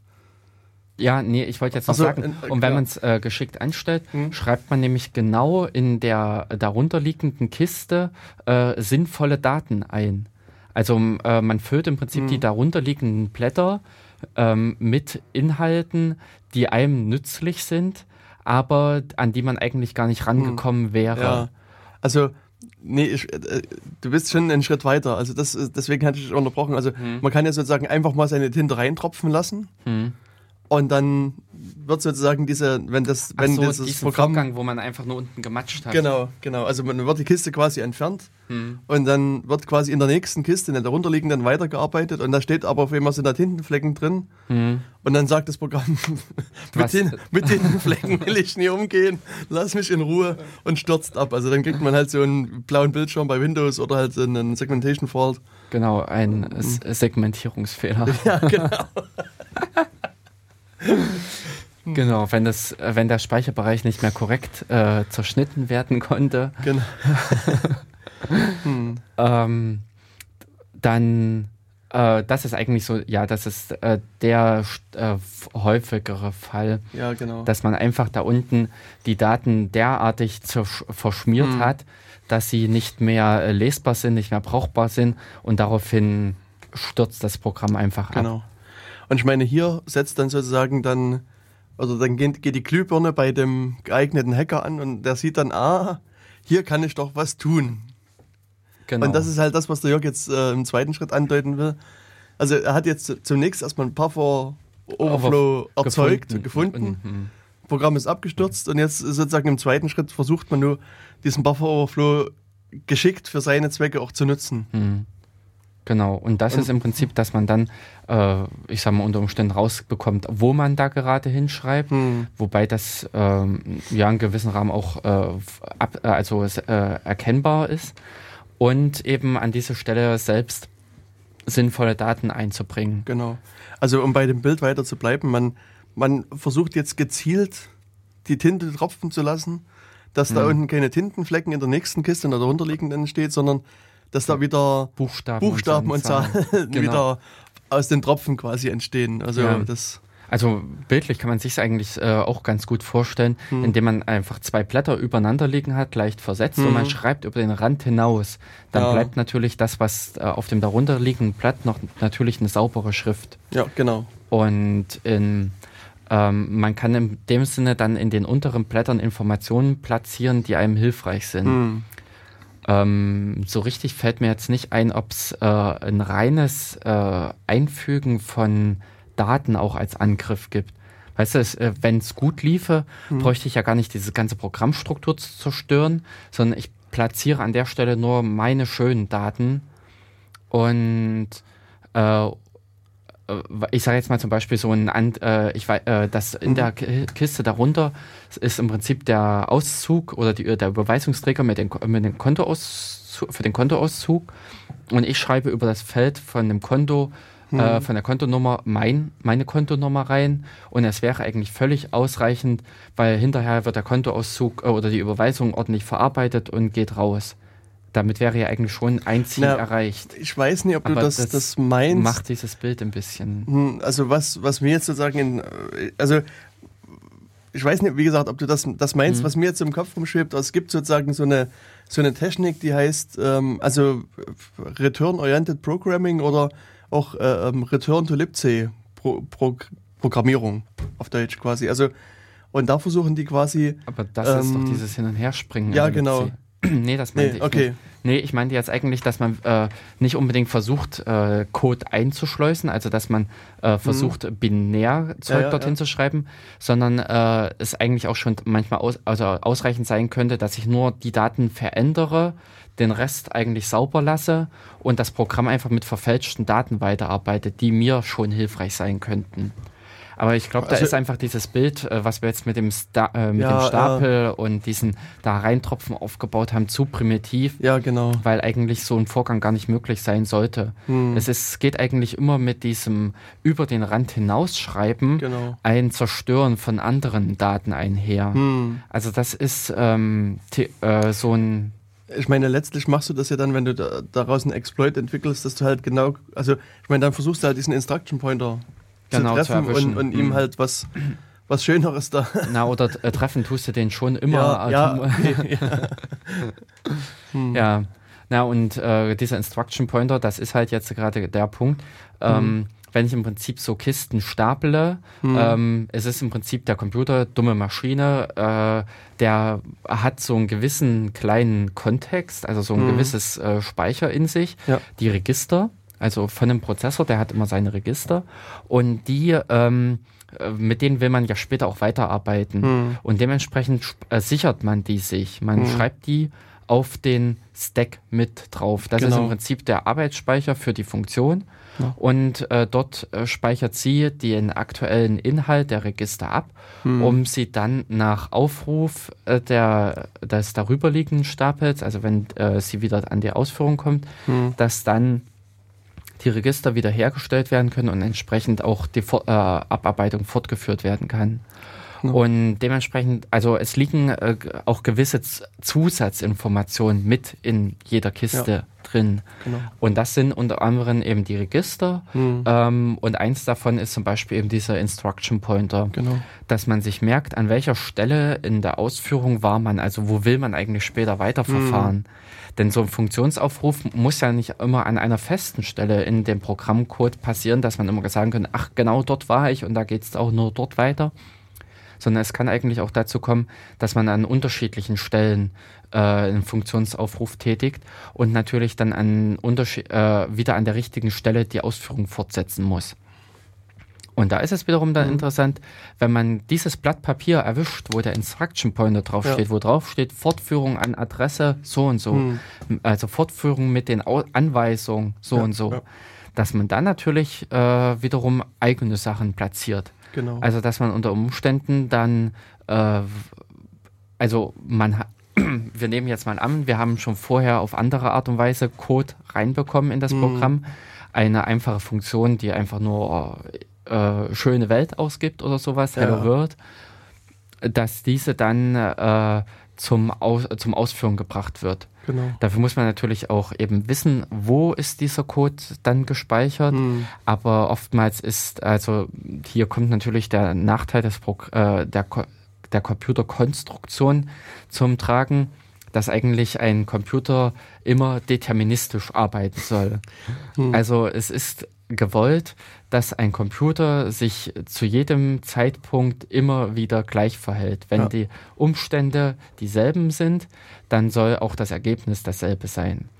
Und äh, natürlich ist es dann auch so, dass wenn ich den Speicher, äh, Speicher mir besorge oder wenn ich gewissen äh, Variablen, äh, also eben diese Stack-Organisation äh, erfolgt auf, bei jeder Programmausführung auf jedem Rechner nach demselben Muster. Mhm. Und dementsprechend kann ich da auch vorhersagen, wo gewisse äh, Informationen landen. Und da kann ich dann eben zum Beispiel auch meinen Code äh, einschleusen, weiß dann eigentlich, wo er liegt und kann entsprechend auch mit dem Code äh, dann und kann ihn dann auch gezielt anspringen. Das mhm. ist ja auch mit dieser Punkt, dass ich ihn gezielt anspringe. Ja beziehungsweise das, was du sprachst, äh, mit diesen äh, Return to libc. Hm. Äh, das ist natürlich auch wieder ein interessanter Vorgang. Da ist ähm, also die, die, Bibliothek libc, die sich so die Grundfunktionen für dieses für System zur Verfügung stellt, ist per eigen so groß, dass man äh, viele, viele, viele Anweisungen da drin hat. Und äh, diese, also Assembler-Anweisungen im Prinzip mhm. so in dem, was der Prozessor spricht, diese äh, niederen äh, Sprach also oder Anweisung. Und äh, da ist äh, die, ich sage jetzt mal wirklich Annahme, dass die, äh, dass man für einen beliebigen äh, Anweisung immer eine Stelle in dieser Bibliothek findet, mhm. für die man, äh, an der im Prinzip genau das ausgeführt wird, was man will. Ja. Und man, äh, ja, dass im Prinzip so einen Abschnitt gibt. Mhm. Und inklusive eben eines Weitersprungs zur nächsten interessanten Stelle. Ja. Und äh, man muss im Prinzip nur noch den passenden Einstieg in diese äh, äh, in die libc finden, also in diesen Codehaufen und äh, dann äh, geschickt weiterspringen. Ähm, ich persönlich halte das äh, für, ähm, naja, unwahrscheinlich. Ähm, also ich kenne die, äh, dieses Paper und mhm. die haben das ja da auch demonstriert, dass das funktioniert. Ja. Aber ich glaube halt, halt nicht, dass das für ein allgemeingültiges Programm, dass ich ein allgemeingültiges Programm in, äh, auf die Art und Weise hinkriege. Ich glaube nämlich, die haben das auch auf der i86er Architektur gemacht gehabt. Hm, und die stimmt. kennt nämlich solche Geschichten wie Alignment nicht. Ja. Da ist, äh, auf der i86er äh, Architektur ist es nämlich zum hm. Beispiel so, erstens äh, haben Befehle unterschiedliche Längen. Ja. Das heißt also, wenn ich in äh, Befehl, sowas wie addiere 1 oder XOR, hm. äh, XOR irgendwas. Das ist, glaube ich, der hat äh, im Assembler eine Repräsentation von einer Länge 2 Byte oder so ähnlich. Also das ist so ein minimaler Befehl. Hm. Und dann gibt's äh, auf der i386er Architektur äh, große Befehle, hm. die haben eine Länge von 16 Byte. Okay. Also da gibt es auch so übelste Klopper. Hm. Äh, Relikte gibt, ähm, aus den 80er Jahren oder sowas. Echt? Aber äh, es, fällt nur der Name jetzt nicht ein. Ist, ähm, also im, im, Bereich von Kryptographie gibt es so, so ein paar mhm. so speziell, also von Intel eingeführte Befehle, aber äh, ich hm. müsste, das ist auch der, das ist auch so ein Name, den kann man sich nicht merken. Das, aber da, das wäre jetzt eher meine Vermutung gewesen, dass der 16 Byte lang ist. Okay. Ähm, sagt mir jetzt nichts, was du meinst. Also, kann auch nicht, also, ich kann mir jetzt aber äh, wirklich akut nicht drauf. Äh, very large instruction word. Das? Nee, nee. denn das ist was anderes. Ähm, ja, jedenfalls äh, bei dieser Intel-Architektur ist es so, dass ein Befehl recht äh, lang werden kann und eben dadurch, er, dass er keine festgegebene Länge hat, äh, kann er an jeder beliebigen Speicherstelle beginnen. Hm. Also er kann im Prinzip auch äh, an der Stelle 1, 2, 3, 4 beginnen. Auf anderen Architekturen sind die äh, Befehle immer fest eine gewisse Breite, also die Registerbreite, 32-Bit oder äh, 16-Bit äh, breit. Und dass an der Stelle dann einfach gesagt ist, äh, und dementsprechend kann ein Befehl eigentlich nur an einen Vielfachen von äh, 4 äh, oder ähm, äh, 4 oder 16? Genau. Hm. Quatsch, nee, 4 oder 8. 4, äh, 32 Ach so, sind, ja, ja. Äh, also an einem Vierfachen von vier oder acht beginnen. Und dementsprechend reduziert das schon wieder meine ganze Möglichkeit, hm. an überhaupt irgendwo hinspringen zu können. Okay. Und da ich im Prinzip dann auch noch die Anforderungen stelle, dass die nächsten vier Byte wiederum so eine ähm, äh, einen interessanten Sprung mhm. darstellen, glaube ich, ist das auf anderen Architekturen we wesentlich seltener möglich, äh, da eine geschickte Sprungreihenfolge durch so ein Programm zu finden, als auf der i386er Architektur. Denn wenn man das mal zum Beispiel im Compi äh, Compiler oder in einem Disassembler ausprobiert, hm. äh, nicht im Compiler, im Debugger äh, oder halt in einem Disassembler ja. Äh, und man den ähm, äh, Disassembler, man hat ja im Prinzip äh, ein GDB, zum Beispiel disass, hm. als äh, Befehl zum Disassemblieren und dem kann man sagen, was er äh, ähm, disassemblieren soll, also wieder in Assembler-Befehle übersetzen soll. Und man äh, sagt in zum, beispielsweise eben nur den Dollar IP ist es, glaube ich, oder äh, Dollar PC. Ich glaube, IP. IP ist es auf den Intel-Architekturen. Ja. Mhm. Und an der Stelle äh, plus eins hm. Dann äh, kriegt man nämlich auch gültigen Code raus, obwohl man eigentlich diesen äh, Dings nur um eins verschoben okay. hat, den Instruction Pointer. Ah, ah. Und das ist nämlich genau das, wo man wesentlich häufiger in diesen ganzen ähm, Codehaufen oder in diesen, hm. dann ist es ja eigentlich schon gar kein Codehaufen, sondern ein Binärklumpen, ähm, in, eine Möglichkeit findet, ja, dass ja. man eigen, äh, also passende Stellen findet, wo man im Prinzip sinnvoll auszuführende Stückchen hm. Brocken hat, hm. um natürlich seinen Angriff aufzubauen. Und äh, da glaube ich schon, dass das äh, recht äh, recht gut möglich ist. Da ist die Auswahl einfach größer. Aber in äh, diesen anderen Architekturen, wo man halt schon diese Anforderung hat, dass der erste Block, den man anspringt, mhm. sinnvoll ist, also dass die ersten vier Byte sinnvoll sind und dass die Folge vier Byte noch sinnvoll sind, das glaube ich äh, reduziert den Angriffs ähm, oder die, die Möglichkeiten äh, doch sehr. Und weswegen ich halt eher denke, dass das für andere Architekturen, sage ich jetzt mal, oder nicht unter allen Bedingungen wirklich äh, ein brauchbarer Angriff ist. Aber eben dieses Paper hat es gezeigt, es, es, äh, es ist für eben gewisse Gegebenheiten ein brauchbarer und funktionierender Angriff, wo man okay. in, mit Hilfe der libc oder mit Hilfe eines Codehaufens beliebige äh, Programme ausführen kann, hm. ohne darauf angewiesen zu sein, dass man diese Programme vorher einbringt. Hm. Das ist ähnlich ähm, dieses äh, ähm, Quines in äh, ja. Äh, Perl, ähm, äh, die äh, damit beginnen, dass sie eigentlich gar nicht die, den eigentlichen Quine-Inhalt verwenden äh, oder mitbringen, sondern dass sie das sich aus irgendwelchen Konstanten und aus irgendwelchen Funktions, äh, also aus irgendwelchen Rückgabewerten zusammensaugen. Hm, genau. Und an der Stelle hat man dann in, äh, in äh, Quine, äh, der aber eben nicht sich selbst enthält und wo man auch überhaupt nicht den Ansatz hat, äh, wo dieses Ding herkommt. Ja. Also Quine vielleicht zur Erklärung für den äh, geneigten Zuhörer, das ist ein Programm, was sich also was den eigenen Quellcode wieder ausgibt. Das Oder nein, nicht nur, ja. sondern auch äh, was ein Quellcode ausgibt, der zur Reproduktion des eigenen Quellcodes dient. Okay, ja, Denn, stimmt. Äh, ja. Quine gibt es auch über mehrere Ebenen. Ja, das ist, stimmt. Es gab mal irgendwie so ein, so ein Dreifach-Quine. Ja, dieses Bird-Ding, wo du das. Nee, es war ein C. Das war ein C-Quine. Was, was also auch so eine, das hat den Quellcode grafisch aus, ausgegeben, wie so ein, so ein japanisches Schriftzeichen. Und du kannst es, du Ach hast ja, es einmal ja. kopiert und kam wieder ein anderes Danke. Schriftzeichen raus und nochmal, also ich glaube, nach dem vierten Kom Kompilieren und Ausführen warst du wieder beim Anfang. Ja, und dann gibt es aber auch, äh, denke ich, irgendwas von Pearl, ähm, wo du es zwischendurch mal ein Kamel hast. Ja, das stimmt, das gibt's auch. Ähm, pff, ja. Ja. Pearl Quine Camel.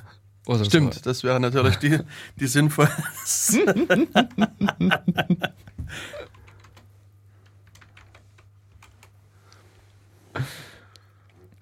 ja, Camel Quine. also wir verlinken das ja. genau, also das ist das, äh, das Original Quine sieht aus wie ein Kamel. Ah. Okay, dann war das gar nicht dieses äh, über mehrere Iterationen, sondern nee. aber man es ist, äh, wenn man sich im Prinzip jetzt diesen Quine anguckt, sieht man nirgendwo ein Kamel und trotzdem kommt nach der Ausführung wieder ein Kamel heraus. Ja. Pearl Quine Kamel. Ja, also das ja. und das das C C Kamel, äh, das das C Kamel sag ich jetzt schon. Dieses äh, C Quine äh, dieses über mehrere das, Ebenen. Das weiß ich hm. mehr. Also das, da müsst, müsst ihr also mal in Ruhe suchen. Na, also oh. such doch mal Pearl und äh, Kanchi oder so ähnlich. Äh, nee, nicht äh, C-Quine Kanchi. Der ist noch irgendwie, ist noch ein bisschen erlahmt langsam. Okay, hm, nee, ich sehe jetzt auch nichts in den Treffern.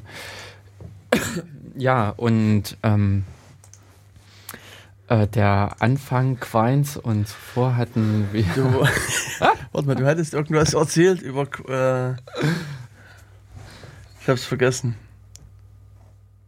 Äh, naja, äh, Egal. Ach, äh, doch, dass man im Quellcode hin und her springt ah, ja, und ja. ohne, dass man im Prinzip ein Programm ausführt, dass man äh, oder äh, Quelltext ausführt, den man gar nicht mitgebracht hat und hm. trotz, also einfach die Ressourcen vor Ort geschickt ausnutzt, um sein eigenes Programm zu, äh, zu basteln. Hm. Also hier habe ich gerade noch was gesehen, das ist ja oberobskur, das ähm, Multiquines gibt es. Also Und zwar gibt es Acquaintance, also hier als Beispiel genannt in Wikipedia, das ist in Haskell geschrieben, gibt Python-Code aus. Und das, das Python gibt dann Ruby-Code aus. Und das krasseste, was hier unten ist, das wow. ist als eins in Ruby geschrieben, das gibt Python-Code aus, das gibt Perl-Code aus, das gibt Lua-Code aus, das gibt OCaml-Code aus, das ja, Haskell, C, Java, Brainfuck, Whitespace und Unlambda. Und das ist dann sozusagen das offensichtliche Ende. Also Ach, schade, das sind äh, keine äh, Quine, also keine richtigen Quines, die wieder bei sich selbst rauskommen. Nee. Äh, sondern die. Ähm, Aber hier, also in der englischen Wikipedia gibt es zumindest eine, eine, etwas größere Sammlung, äh, Sammlung zu diversen Quines. Ähm, ja, das ah ja, also der Ruby-Quellcode sieht ja auch schon mal cool aus. Ja. Wobei, also ehrlich gesagt, ach so, ne, aus diesen Undingsbums äh, weiß man nicht, was das ausgeben kann. Denn ehrlich gesagt, dafür, dass es ja ein Start ist, äh, mhm. äh, könnte es auch sauber formatiert sein. Ja. So wie es da, äh, dort mhm. ist, ist es eher eigentlich wie äh, so auch das, was auch dann aus dem Programm rausfallen könnte. Ja. Also ich, ich kann es mhm. von meiner Seite noch immer mal lesen hier. Warte mal, ist es irgend sogar verlinkt. Also auf alle Fälle ja. sind Quines also eine sehr interessante, ah. nette Spielerei. Und das ist aber hm. ist eher nur so eine, eine Randbemerkung. Uh, das ist natürlich ganz heftig. Da unten sind nämlich chinesische Zeichen alle drin. Das ist das, wo man sich dann in der Sprache, ach, ich wollte schon sagen, in der Sprache rückwärts entwickelt und sehe gerade, dass Java ganz hinten mitsteht. hm. ähm, ja, also, ja, das, also es sind äh, hier lustige Konstrukte drin. Genau. Uiuiui. Ui, ui.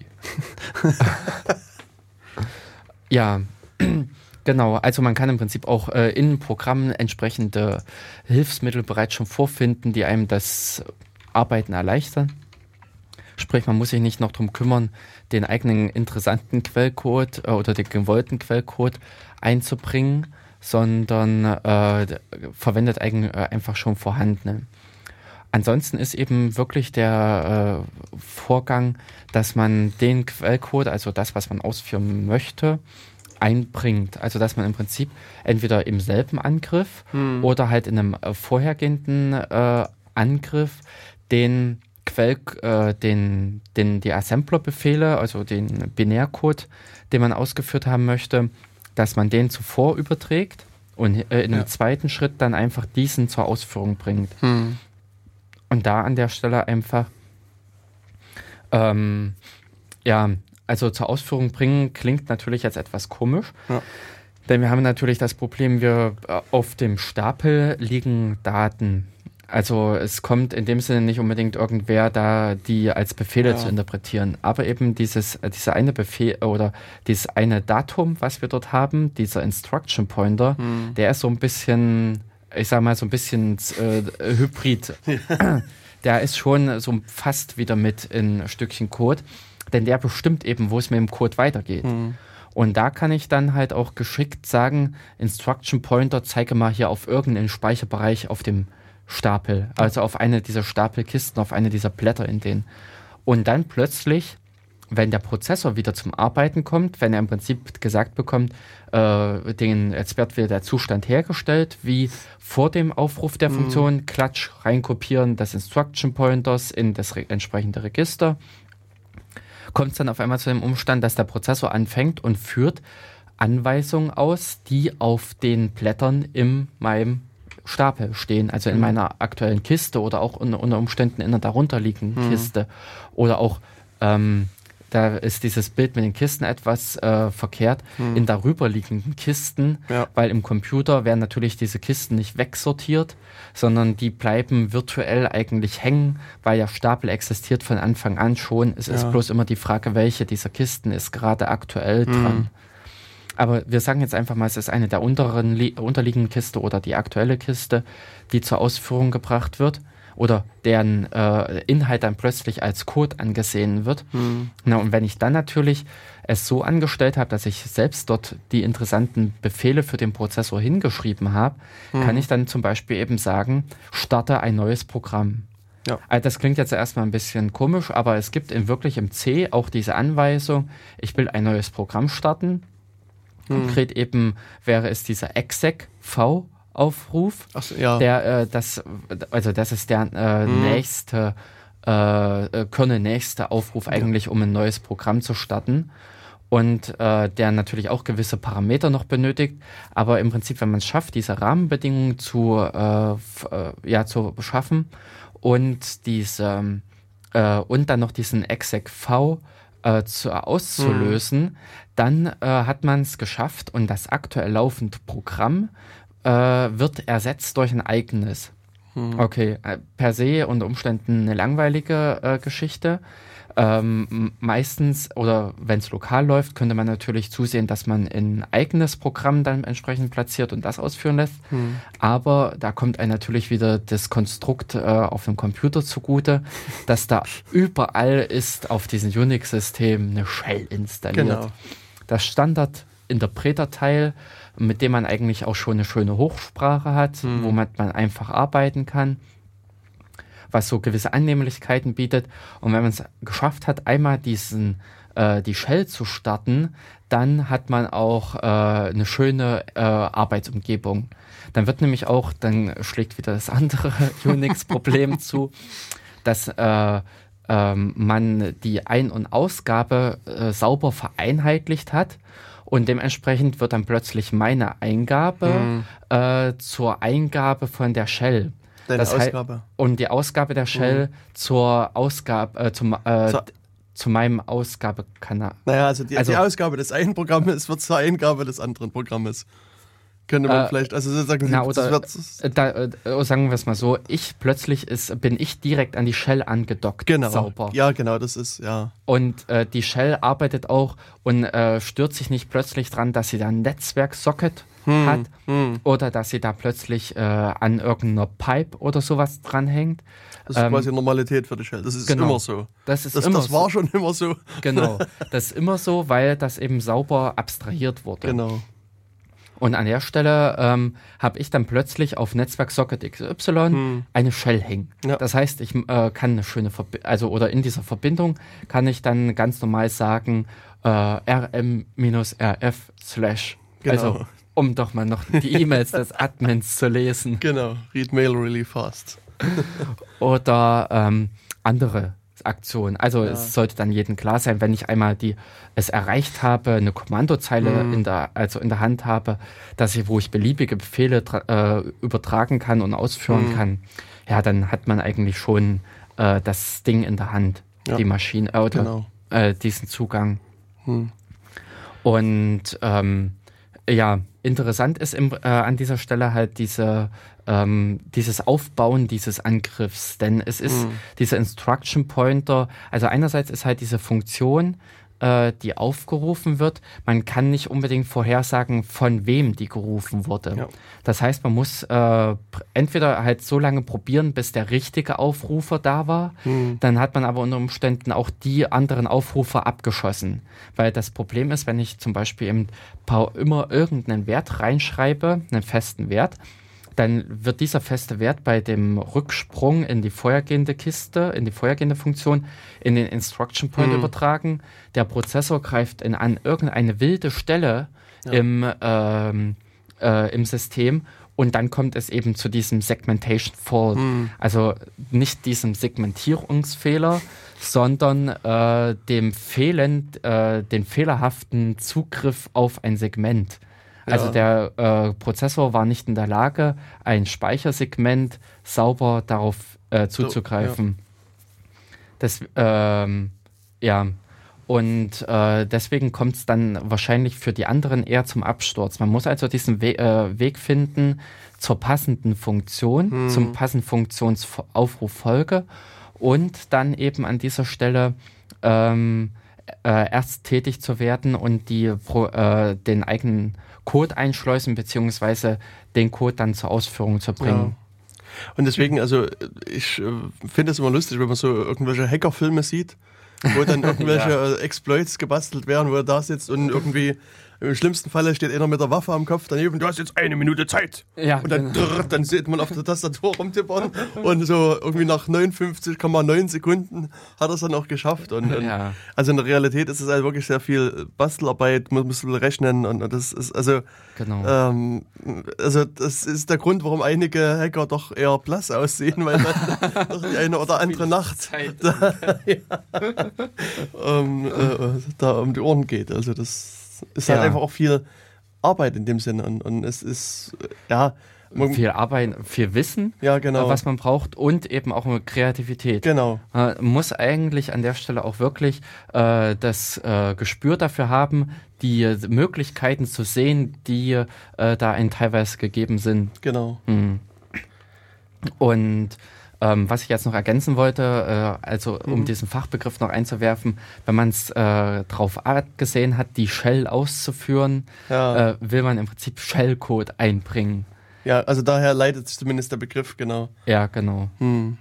Also das werdet ihr sehen, also wenn ihr jemals irgendwie so einen Exploit in den Händen habt oder so eine so ein, so ein ähm, Angriffsprogramm quasi, da ist oftmals so eine so eine ganze so eine Serie von merkwürdig aussehenden Zeichen drin, also Backslash X ja. 12 Backslash X irgendwas und so weiter und das ist halt dann letztlich der der Shellcode. Das mhm. da, da verbirgt sich im Prinzip dann äh, dieser execv, ja. äh, wobei äh, auch nicht mal der Hochsprach-execv, also das, was man im C sieht, sondern äh, ich, äh, eher gehen diese Programme daran mhm. und versuchen direkt einen System Call auszulösen, okay. Äh, der dann direkt den Kernel anspricht mhm. und dem sagt, mach mal dieses und jenes ja. und sich nicht auf irgendwelche Konstrukte auf der, äh, in der Bibliothek mhm. in der libc verlässt.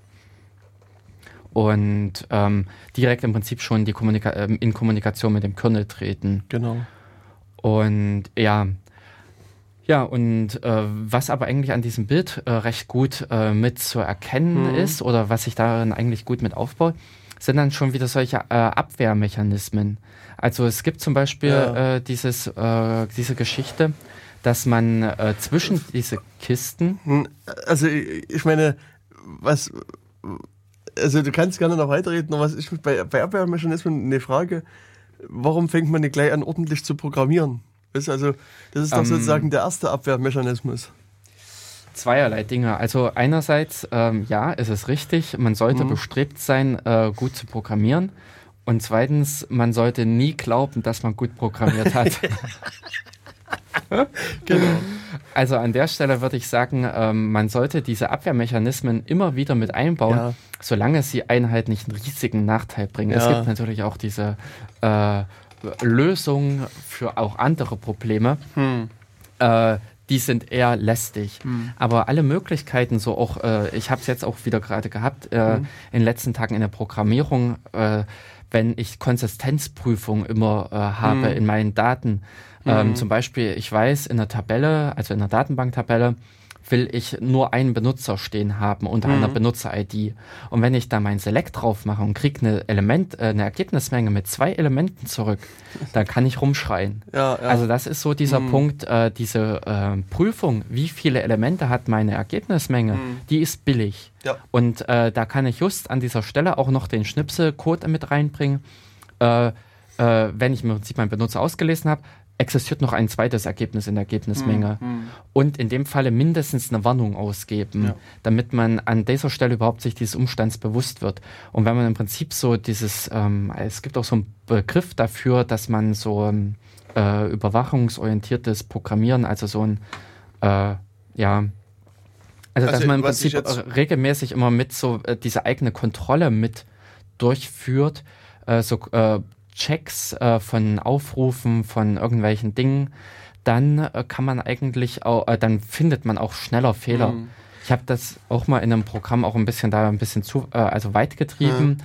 wo ich so auf, äh, vor allen Dingen, weil es so Baumkonstruktionen waren, also Bewegen okay. auf irgendwelchen Datenstrukturen und wo ich ganz sicher sein wollte, äh, habe ich da auch an alle möglichen Stellen Checks eingebaut und habe mhm. dann auch wesentlich schneller Bugs gefunden, wenn ich irgendwas verkehrt gemacht hatte, als, äh, also vermutet, als ich das sonst entdeckt hätte. Ich meine, ein Ansatz, den du aber vermutlich nicht meinst, ist so testgetriebenes äh, äh nee. Programmieren, also nee, testgetriebene weil, Entwicklung, weil ja, das ist ein Test bisschen, ist was von. Ist was, ja, genau. Hm. Hier äh, fülle ich wirklich meinen Code. Äh, klassisch würde man es mit Assertions, äh, also mit hm, Assert machen. Ja, genau. Dass ich überall reinbaue, äh, eben wie zum Beispiel nach einer Datenbankabfrage, hm. wo ich nur ein Element haben wollte, dass ich dann dahinter schreibe Assert. ein Element. Ähm, also jetzt, ja, ja genau. So hm. Ähm, und an der Stelle rumpelt halt, bei Essert rumpelt halt jedes Mal. genau. äh, da wird halt jedes Mal die Reißleine gezogen. Hm. Aber man könnte das auch äh, freundlicher gestalten. Ja. Aber an der Stelle jedenfalls äh, dieser entdeckte fehlerhafte Umstand wird nicht einfach unter den Tisch fallen gelassen. Hm. hm. Und für die Stelle hat man dann halt auch die ähm, kann man dann im Prinzip auch im Code schon entdecken, dass irgendwas falsch gelaufen ist. Ja. Und den Ansatz äh, kann man zum Beispiel auch halt für diesen äh, Buffer Overflow nutzen oder, oder zur Abwehr dieses Buffer Overflows, mhm. dass man zum Beispiel an gewisse Stellen solche, ähm, man sagt halt Markierungen einbringt. Äh, mhm. äh, einerseits halt äh, Marker, Marker Zones mhm. oder Canarian äh, Canaries, also Kanarienvögel ein, ein, einpflanzt sozusagen. Wobei, genau. aber das machst du ja nicht mehr auf, also die, die, die Kanarienvögel machst du nicht mehr auf der Programmiererebene, sondern das äh, müsste ja der Compiler eigentlich einbauen. Na, äh, kommt drauf an, wo ich sie einbauen will. Wenn ich sie in meinen, zum Beispiel, ich kann doch mal meinen String, den mhm. ich beim Speichern, den mhm. ich mir mit Malloc hole, kann ich doch von Hand vorne, hinten äh, solche ähm, äh, Markierungen ansetzen natürlich wird dadurch mein Speicherbereich, den ich verwenden kann, kleiner als der reservierte. Aber wenn ich dann zum nach irgendwelchen Operationen prüfe, ob diese ähm, äh, Guard Zones so, noch ah, intakt ah, ja, sind, also ähm, du, du holst irgendwo einen String her und, und machst an den String hinten ein Add dran, meinetwegen. Genau, wenn ich zum Beispiel okay, meine, ja, ja, äh, für meine hm. lokale Variable deklariere, hm. ähm, sage ich im Prinzip, das ist ein Speicher von 24 Byte. Hm. So, da schreibe ich vorne ein Byte dran, hinten ein hm. Byte dran, was meine Spezialkennungen sind ja. und sage dann bei äh, String printf, hm. äh, nee, äh, bei String, äh, String also bei einem String Copy sage ich, beginne ab dem zweiten Byte zu schreiben ja. und äh, dann, na gut, nee, das kann man ja genau bei String Copy nicht machen. So. Und dann sehe ich aber hinten, wenn mein letztes Ding zerstört wurde, mhm. äh, da hätte nie die Funktion hinkommen dürfen. Mhm. Also ich darf von Anfang an nur einkalkulieren, äh, dass ich nur höchstens 22 Zeichen in meinen 24 Puffer reinlege. Mhm. Also ich habe so eben diesen Verschnitt dieses, äh, diesen Opolus, den man in die ja, ja. Äh, Sicherheit mit äh, entrichten muss. Aber die äh, ähm, kann im Prinzip manuell nach so einem Strickkuppel hm. Äh, prüfen, ob das Strickkuppel äh, Mist gebaut hat. Und ähm, könnte an der Stelle schon selbst die Reißleine ziehen, was beim Stringkuppel zu spät ist ähm, aber für andere Operationen. Ich sage mal, wenn ich zum Beispiel ein Programmierer bin, der naiv hm. ähm, eine äh, While-Schleife schreibt. Also genau, wir machen String Copy jetzt von Hand hm. und machen so ein, äh, solange äh, ich in meinem Ausgangspuffer kein Backslash 0 finde, hm. übertrage das Zeichen in meinen Zielpuffer. Ja. So, äh, äh, diese äh, While-Schleife, die ich da durchlaufe, hm äh, wird ja in, meiner, in meiner Kiste, in meinem Frame ausgeführt mhm. und ich kann da eigentlich über diese Schreiben. über Speicher hinaus schreiben. Mhm. Wenn die äh, Schleife beendet ist, die While-Schleife, dann könnte ich theoretisch diese Guard-Zone äh, hinten mein äh, markiertes Bit, äh, Byte mhm. prüfen. Und wenn sich das verändert, äh, verändert hat, dann weiß ich, dass ich in meiner While-Schleife darüber geschrieben haben muss. Aber ich würde ja behaupten, dass du mhm. das in deinem Programm zwar gerne prüfen kannst, aber dem Angreifer ist es sehr herzlich egal, weil der, der schreibt, also du hast deine, deine Routine, die du da ausführst. Mhm. Und der schreibt einfach bis zu seinem Instruction Pointer drüber ja, genau. und führt dann halt irgendwas anderes aus. Und dann kommt dein, dein, dein Test am Ende ja gar nicht mehr zur Ausführung. Weil der, äh, naja, der ist ja in der Programmlogik versteckt, die schon überschrieben worden ist. Nee, wenn ich im Prinzip meine While-Schleife habe, das ist mhm. ja der Code, der richtig ausgeführt ja, ja. wird. Da wird, äh, kommt es nie zu dem Vorfall, dass der Instruction Pointer so. nach dem ja, While ja. nochmal mhm. geladen oder umgeschrieben wird. Okay.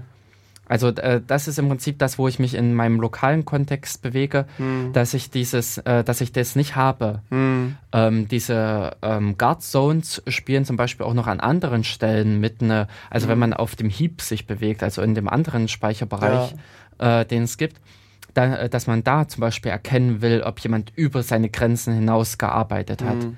Da gibt es das zum Beispiel auch, dass es dann ähm, diese Markierung links ja. und rechts oder an unterschiedlichen Stellen gibt und äh, man an der Stelle halt erkennen kann, weil da könnte man ja beliebig drüber hinausgeschrieben haben. Es muss ja eigentlich nicht unbedingt immer mhm. dazu kommen oder kommen sollen, dass man diesen Instruction Pointer verändert, ja. sondern es kann ja auch zum Beispiel auch mit dem Schutz in dem Sinne vor ungewollten Beschädigungen des Programms an sich selbst Schutz gegen Selbstverletzung.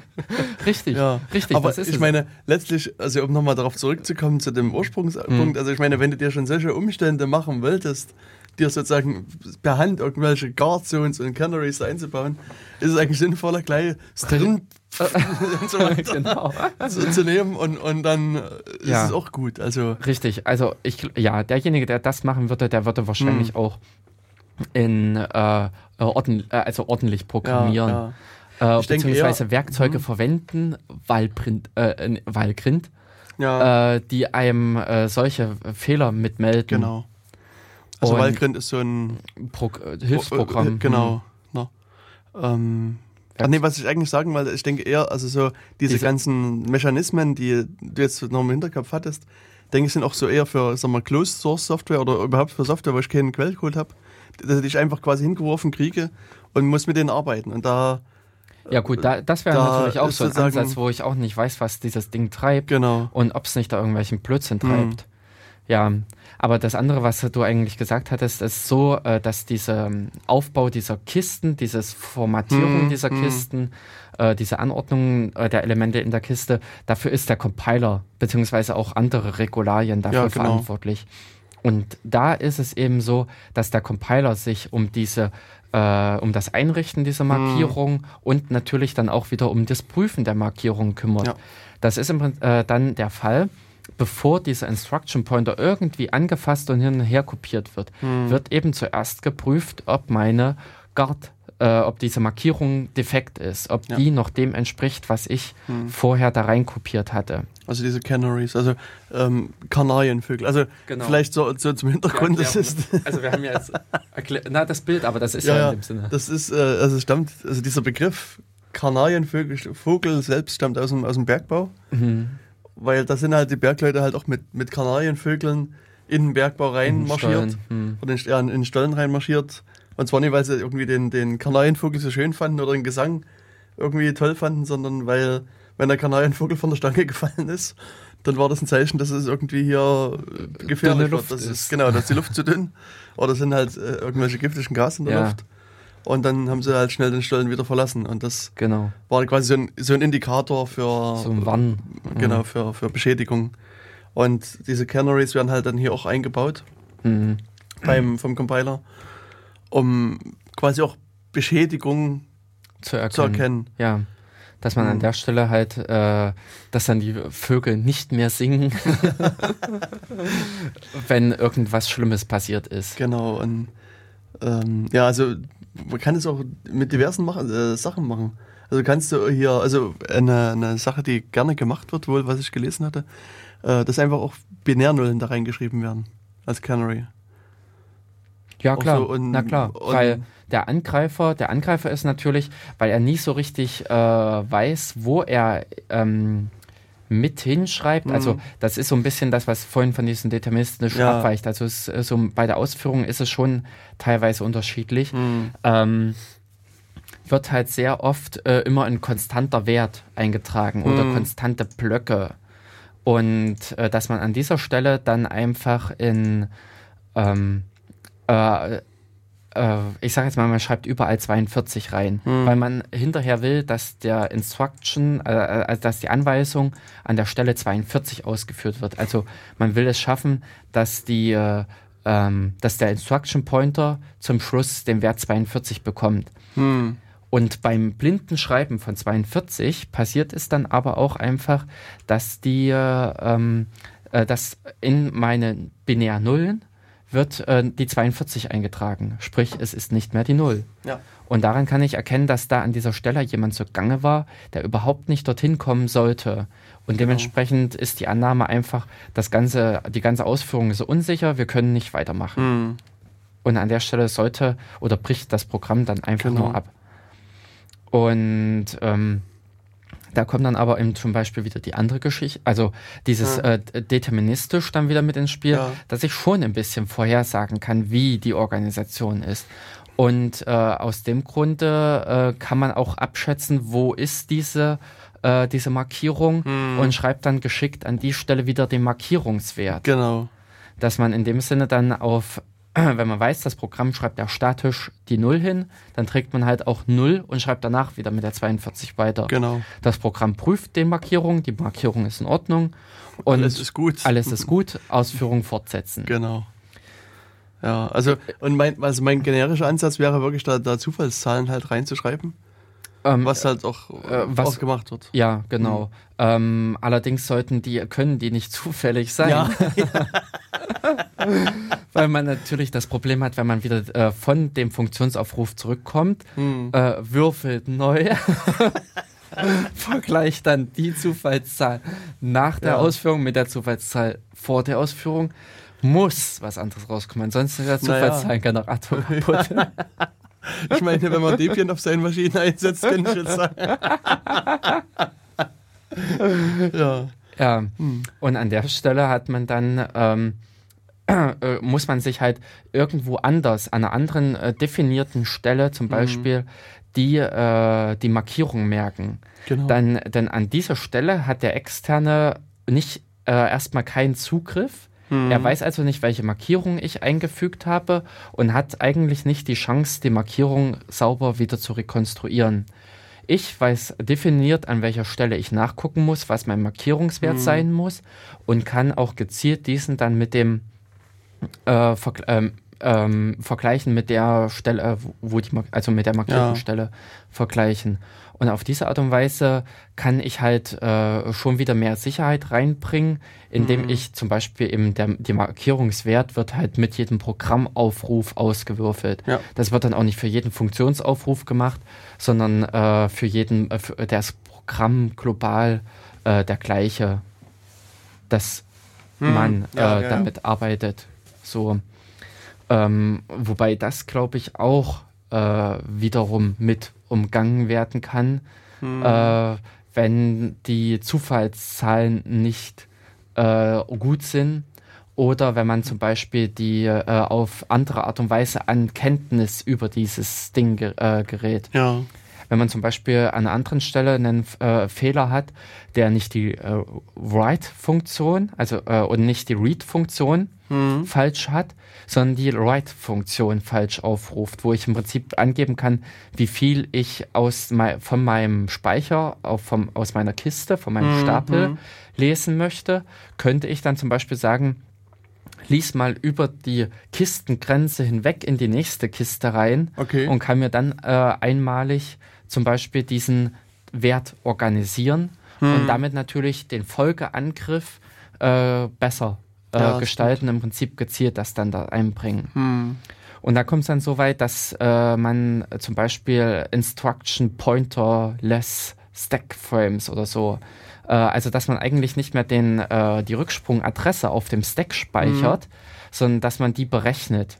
Okay. Dass man äh, aufgrund äh, im Quelltext, äh, dass da eigentlich der Compiler schon sagen kann, wenn man an dieser Stelle zurückkommt, dann muss der Instruction Pointer so und so gesetzt werden. Okay.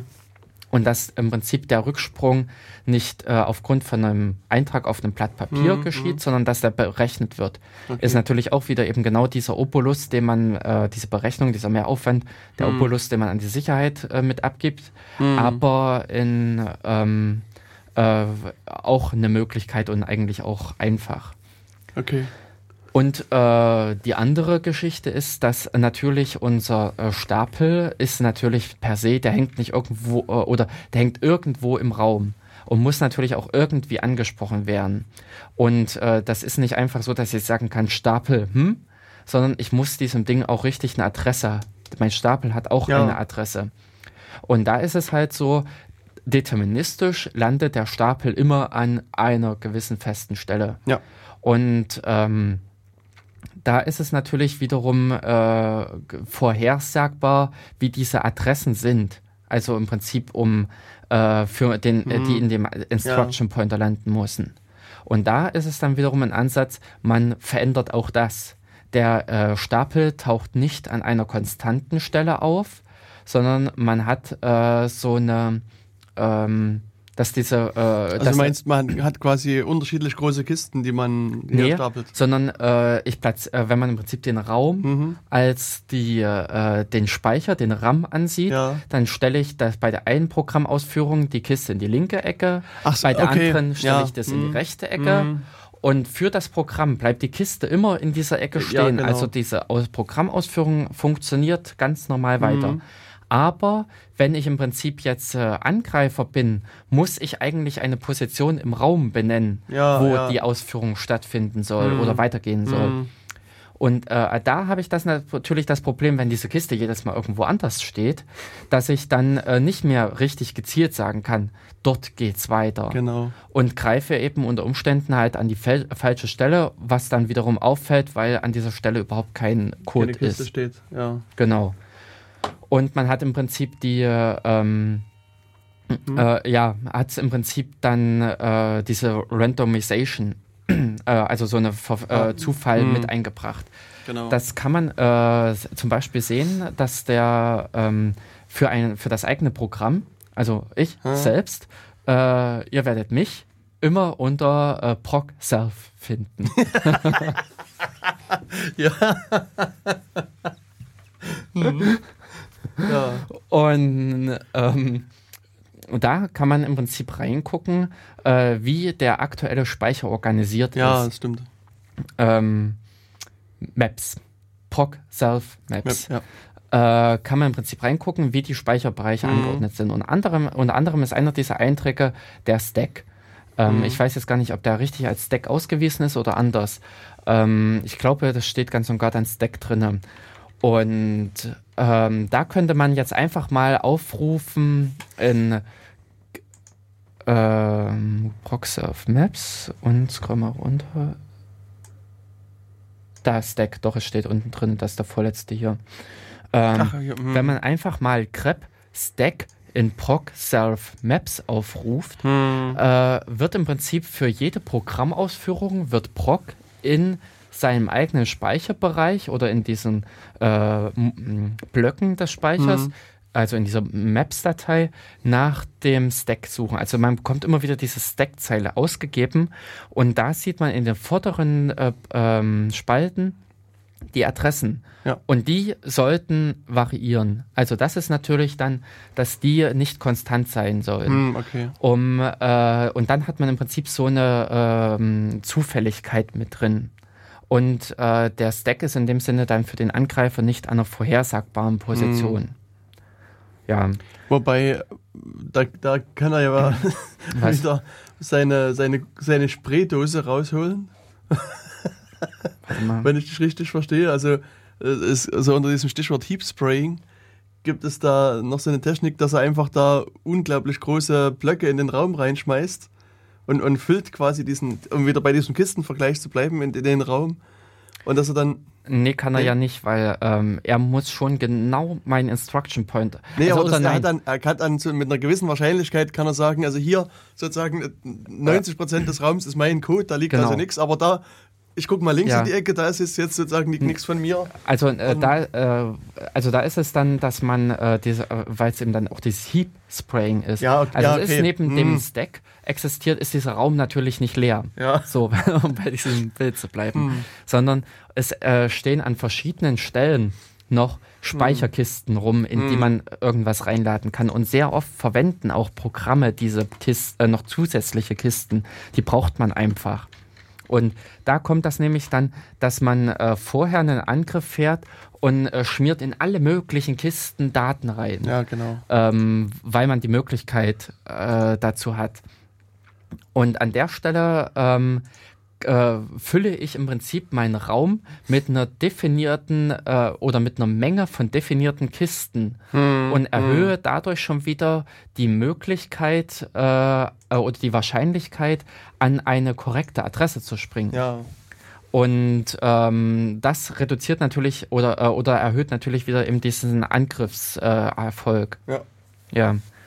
Ähm, das im Prinzip dieses Heap Spraying, also aber dafür muss ich eben in andere Speicherbereiche vorgehen, äh, um die äh, um diesen Code zu, äh, zur Ausführung zu bringen. Mhm. Aber das ist eigentlich dann auch noch so eine andere Geschichte, dass man den eigenen Code, den man ausführen will, eben in einem vorhergehenden Lauf irgendwo anders in diesem Raum platziert. Hm. Dass man mit einem anderen Aufruf äh, irgendwo in dem Raum den Speicher, diesem Binärklumpen hinschreibt. Ja und dann versucht, diesen anzuspringen mit dem Instruction mhm. Pointer und nicht mal wirklich den Binärcode auf dem Stack ablegt. Ja. Also äh, diesen Speicher dort zer äh, mhm. zerstört. Mhm.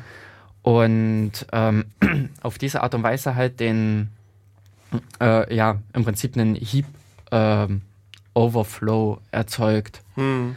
Wobei ähm, bei Heap Overflow ähm, gab es mal vor einiger Zeit, äh, also vor einigen Jahren, im X-Surfer einen Angriff, der mhm. da in die Richtung ging, dass man beliebig äh, den äh, X-Surfer dazu bringen konnte, Speicher anzulegen und äh, Speicher zu reservieren, in denen man ein Bild hinterlegen konnte. Mhm. Also für diesen X-Surfer ist es halt so, dass der, äh, dass man halt auch seine Bilder, die man immer anzeigen will, in seinem Programm hinterlegen kann. Diese ja. Bilder richtig in Bitmaps. Und die kann man natürlich dem X-Surfer sagen, ich brauche mal einen Speicherbereich für eine Bitmap hm. und ähm, äh, dann überträgt man im Prinzip die Daten dorthin. Das ist eigentlich eine vollkommen zulässige und reguläre Schreiboperation. Ja. Und an der Stelle äh, bringt man eigentlich den X-Surfer dazu. Achso, und da war aber einfach eine, äh, auch diese Überprüfung nicht dabei. Und da hat man diesen Angriff von der anderen Seite her gefahren. Mhm. Man hat einfach äh, den X-Surfer so lange äh, genervt, dass er, äh, dass man neuen Speicher haben wollte und hat dort seine Bilder reingeschrieben, bis man durch Zufall, dass äh, die äh, neue Heap-Kiste, also mhm. die äh, neue Speicherkiste, neben der Stack-Kiste im Raum zu, äh, zum Stehen gekommen ist, also dass man okay. dort gelandet ist. Und dann hat man einfach über diese Heap-Kiste hinausgeschrieben mhm. in die Stack-Kiste hinein und auf diese Art und Weise den äh, Stack manipuliert. Okay. Und das ist nämlich, hat nämlich dann damals auch zu der äh, Geschichte geführt, dass der Kernel nicht mehr diese, äh, den Speicherbereich zwischen Stack und dem, äh, also den Speicherbereich nach dem Stack mhm. nicht mehr vergibt. Diese 4 Kilobyte äh, mhm. Speicherbereich bleiben äh, immer frei, werden freigelassen vom Kernel. Das ist auch so eine Guard Zone, so eine ja. Canarian Zone, wo der Kernel sagt, wenn äh, äh, die der Kernel nie vergibt und dementsprechend existiert dafür auch nie eine äh, korrekte Speicherzuordnung, also eine mhm. Zugriffszuordnung. Okay. Und wenn irgendwie mal versucht wird, darauf zuzugreifen, also wenn der Prozessor versucht, äh, dorthin zu schreiben, wird es immer zu diesem äh, Segmentation Fault kommen, mhm. weil eben genau dieses Speichersegment nicht anzusprechen ja. geht. Also das ist im Prinzip so dieser Rettungsanker, dass einen dann plötzlich der, äh, äh der Prozessor aus dem Ganzen herausreißt äh, weil an der Stelle halt über den eigentlichen Speicher hinausgeschrieben wird. Ja. Ja. Ähm, das im Prinzip so als diese Möglichkeit äh, oder als zur An Abwehr des Angriffs, dass man in den Stack plötzlich von außen hineinschreibt. Hm. Hm. Ähm, was wir noch nicht hatten? Dieses da. Ach so, ja. Also äh, eigentlich das, das Naheliegende ja. äh, von Anfang an, äh, was mir jetzt erst in, äh, in Proc Self Maps aufgefallen ist, ist das X-Bild. Es ist nach genau. einer ganzen Weile äh, also hat Intel auch etwas nachgezogen, hat erstmal die anderen äh, äh, Hersteller machen lassen. Hm. Ähm, hat man auch auf der Intel-Architektur eine Markierung für Speicher eingeführt, ja. wofür er eigentlich genutzt werden kann. Hm. Und das sieht man zum Beispiel auch in dem ähm, Proc-Self-Maps. Maps. Da ist in der dritten, nee, in der zweiten, zweiten Spalte. Ja ist eine Markierung, wofür dieser Speicherbereich gedacht ist, diese, dieses Speichersegment. Ja. Und äh, da gibt es äh, Lesen, Schreiben, Ausführen und das letzte ist, hat nichts mit den Rechten zu tun. Das ist ähm, Private Mapped oder Shared Mapped. Das hat was Kernel-internes. Aber äh, dort sieht man die Zugriffsrechte für diesen Speicherbereich.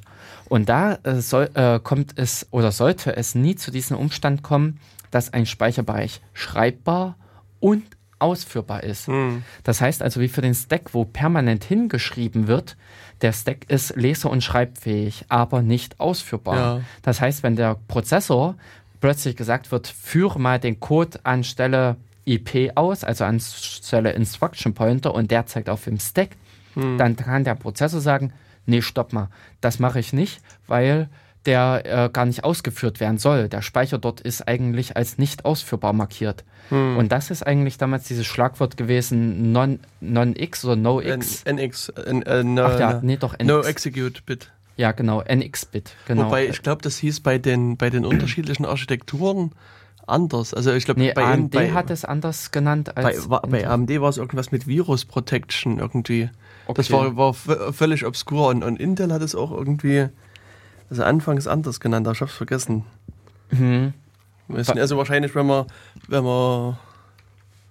Ja, und an der Stelle ähm, kann man im Prinzip dann solche Geschichten abfangen, eben umgekehrt, wenn ich äh, Speicher äh, oder äh, Sachen auf den Heap geschrieben habe, also irgendwo anders in meinem Raum an, äh, untergebracht habe, dann mhm. äh, weiß der Prozessor, dass dieser Speicherbereich dort schreibbar ist, aber eben nicht ausgeführt werden soll. Ja. Das heißt, wenn es dazu kommt, dass ich es geschafft habe, meinen Pointer dorthin zeigen zu lassen, also dass der Prozessor dort weitermachen wollte, dann würde er aber abbrechen, weil er sagt, das Ding ist überhaupt nicht als ausführbar markiert.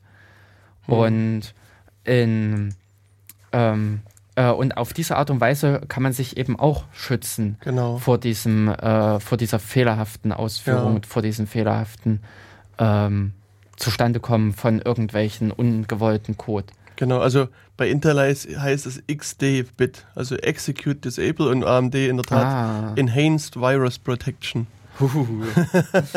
und ARM nennt das XN, Execute Never. Ja, und ich kenne es eigentlich auch noch, dass es, äh, ich hatte es damals schon auf meinen G4 und ich glaube, der G3 kannte das auch schon. Äh, also im Power-Prozessor. Äh, die äh, Power-PC, da steht's. Die Z-Architektur hat es auch. Ne, mm. sagen, ach, auch sogar Deck hat es schon auf der Alpha. ähm, ja, die Welt hat es, bevor es die Intel-Architektur ja, ja. auch äh, implementiert hat. Mm. Und an der Stelle ähm, ist natürlich wieder etwas Aufwand natürlich. Der Prozessor muss zusätzlich, bevor er irgendwas äh, Zug, in Zugriff macht, hm. etwas abprüfen. Eine, äh, ja, aber es kann auch in, äh, aber es hilft an der Stelle. Also es ist wieder dieses Sicherheit und ähm, äh, Bequemlichkeit. Äh, genau, Bequemlichkeit, dieser Aufwand, den man hat. Hm. Aber hier an der Stelle ist es auch einfach, dass das im Prozessor mit passiert und auch äh, naja, ich sage jetzt mal vernachlässigbar ist. Äh, einige werden wahrscheinlich aufspringen und sagen, huh, das sind die Millisekunden, die drei Zyklen, ja. äh, die mir fehlen an der beim, Weltherrschaft. Genau, beim High-Frequency-Trading oder so. Heute ein Punkt bei meinen DAX-Futures verloren. ja. Und äh, da wollte ich jetzt noch äh, die lustige Geschichte bringen dass dieses NX-Bit natürlich auch Probleme verursacht hat. Als das eingeführt mhm. wurde, sind dann nämlich zum Beispiel solche Geschichten wie die Java Virtual Machine ja. auf die Nase gefallen, die wirklich an Speicherstellen schreiben und das dann hinterher ausführen. Ja. Dieser JIT, dieser Just-in-Time-Compiler, hm. ähm, der im Prinzip äh, Code zur Laufzeit oder äh, diese Interpre äh, äh, Class-Code-Anweisung hm. in richtigen Binärcode umsetzt und das dann äh, einfach dem Prozessor überlässt, die Ausführung, der stolpert dann natürlich in die Falle, dass er hinschreibt und ausführen will. Genau. Und da hat es gerumpelt. Ja, ja. Deswegen konnte man das, glaube ich, auch bei Windows deaktivieren, äh, anfangs für mhm. einige Programme. Und also so es, es, war ja dann auch ein, ein netter Angriffsvektor sozusagen, einfach zu sagen, hier, ich bin ein Java, das, ich bin eine Java äh, Virtual Machine. Genau, gib mir doch mal ein bisschen Speicher und dann.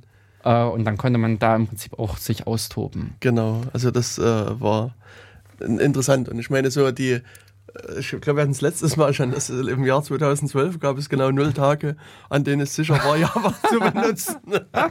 ja. ja. Also, ähm, und das setzt sich ja dieses Jahr wieder fort.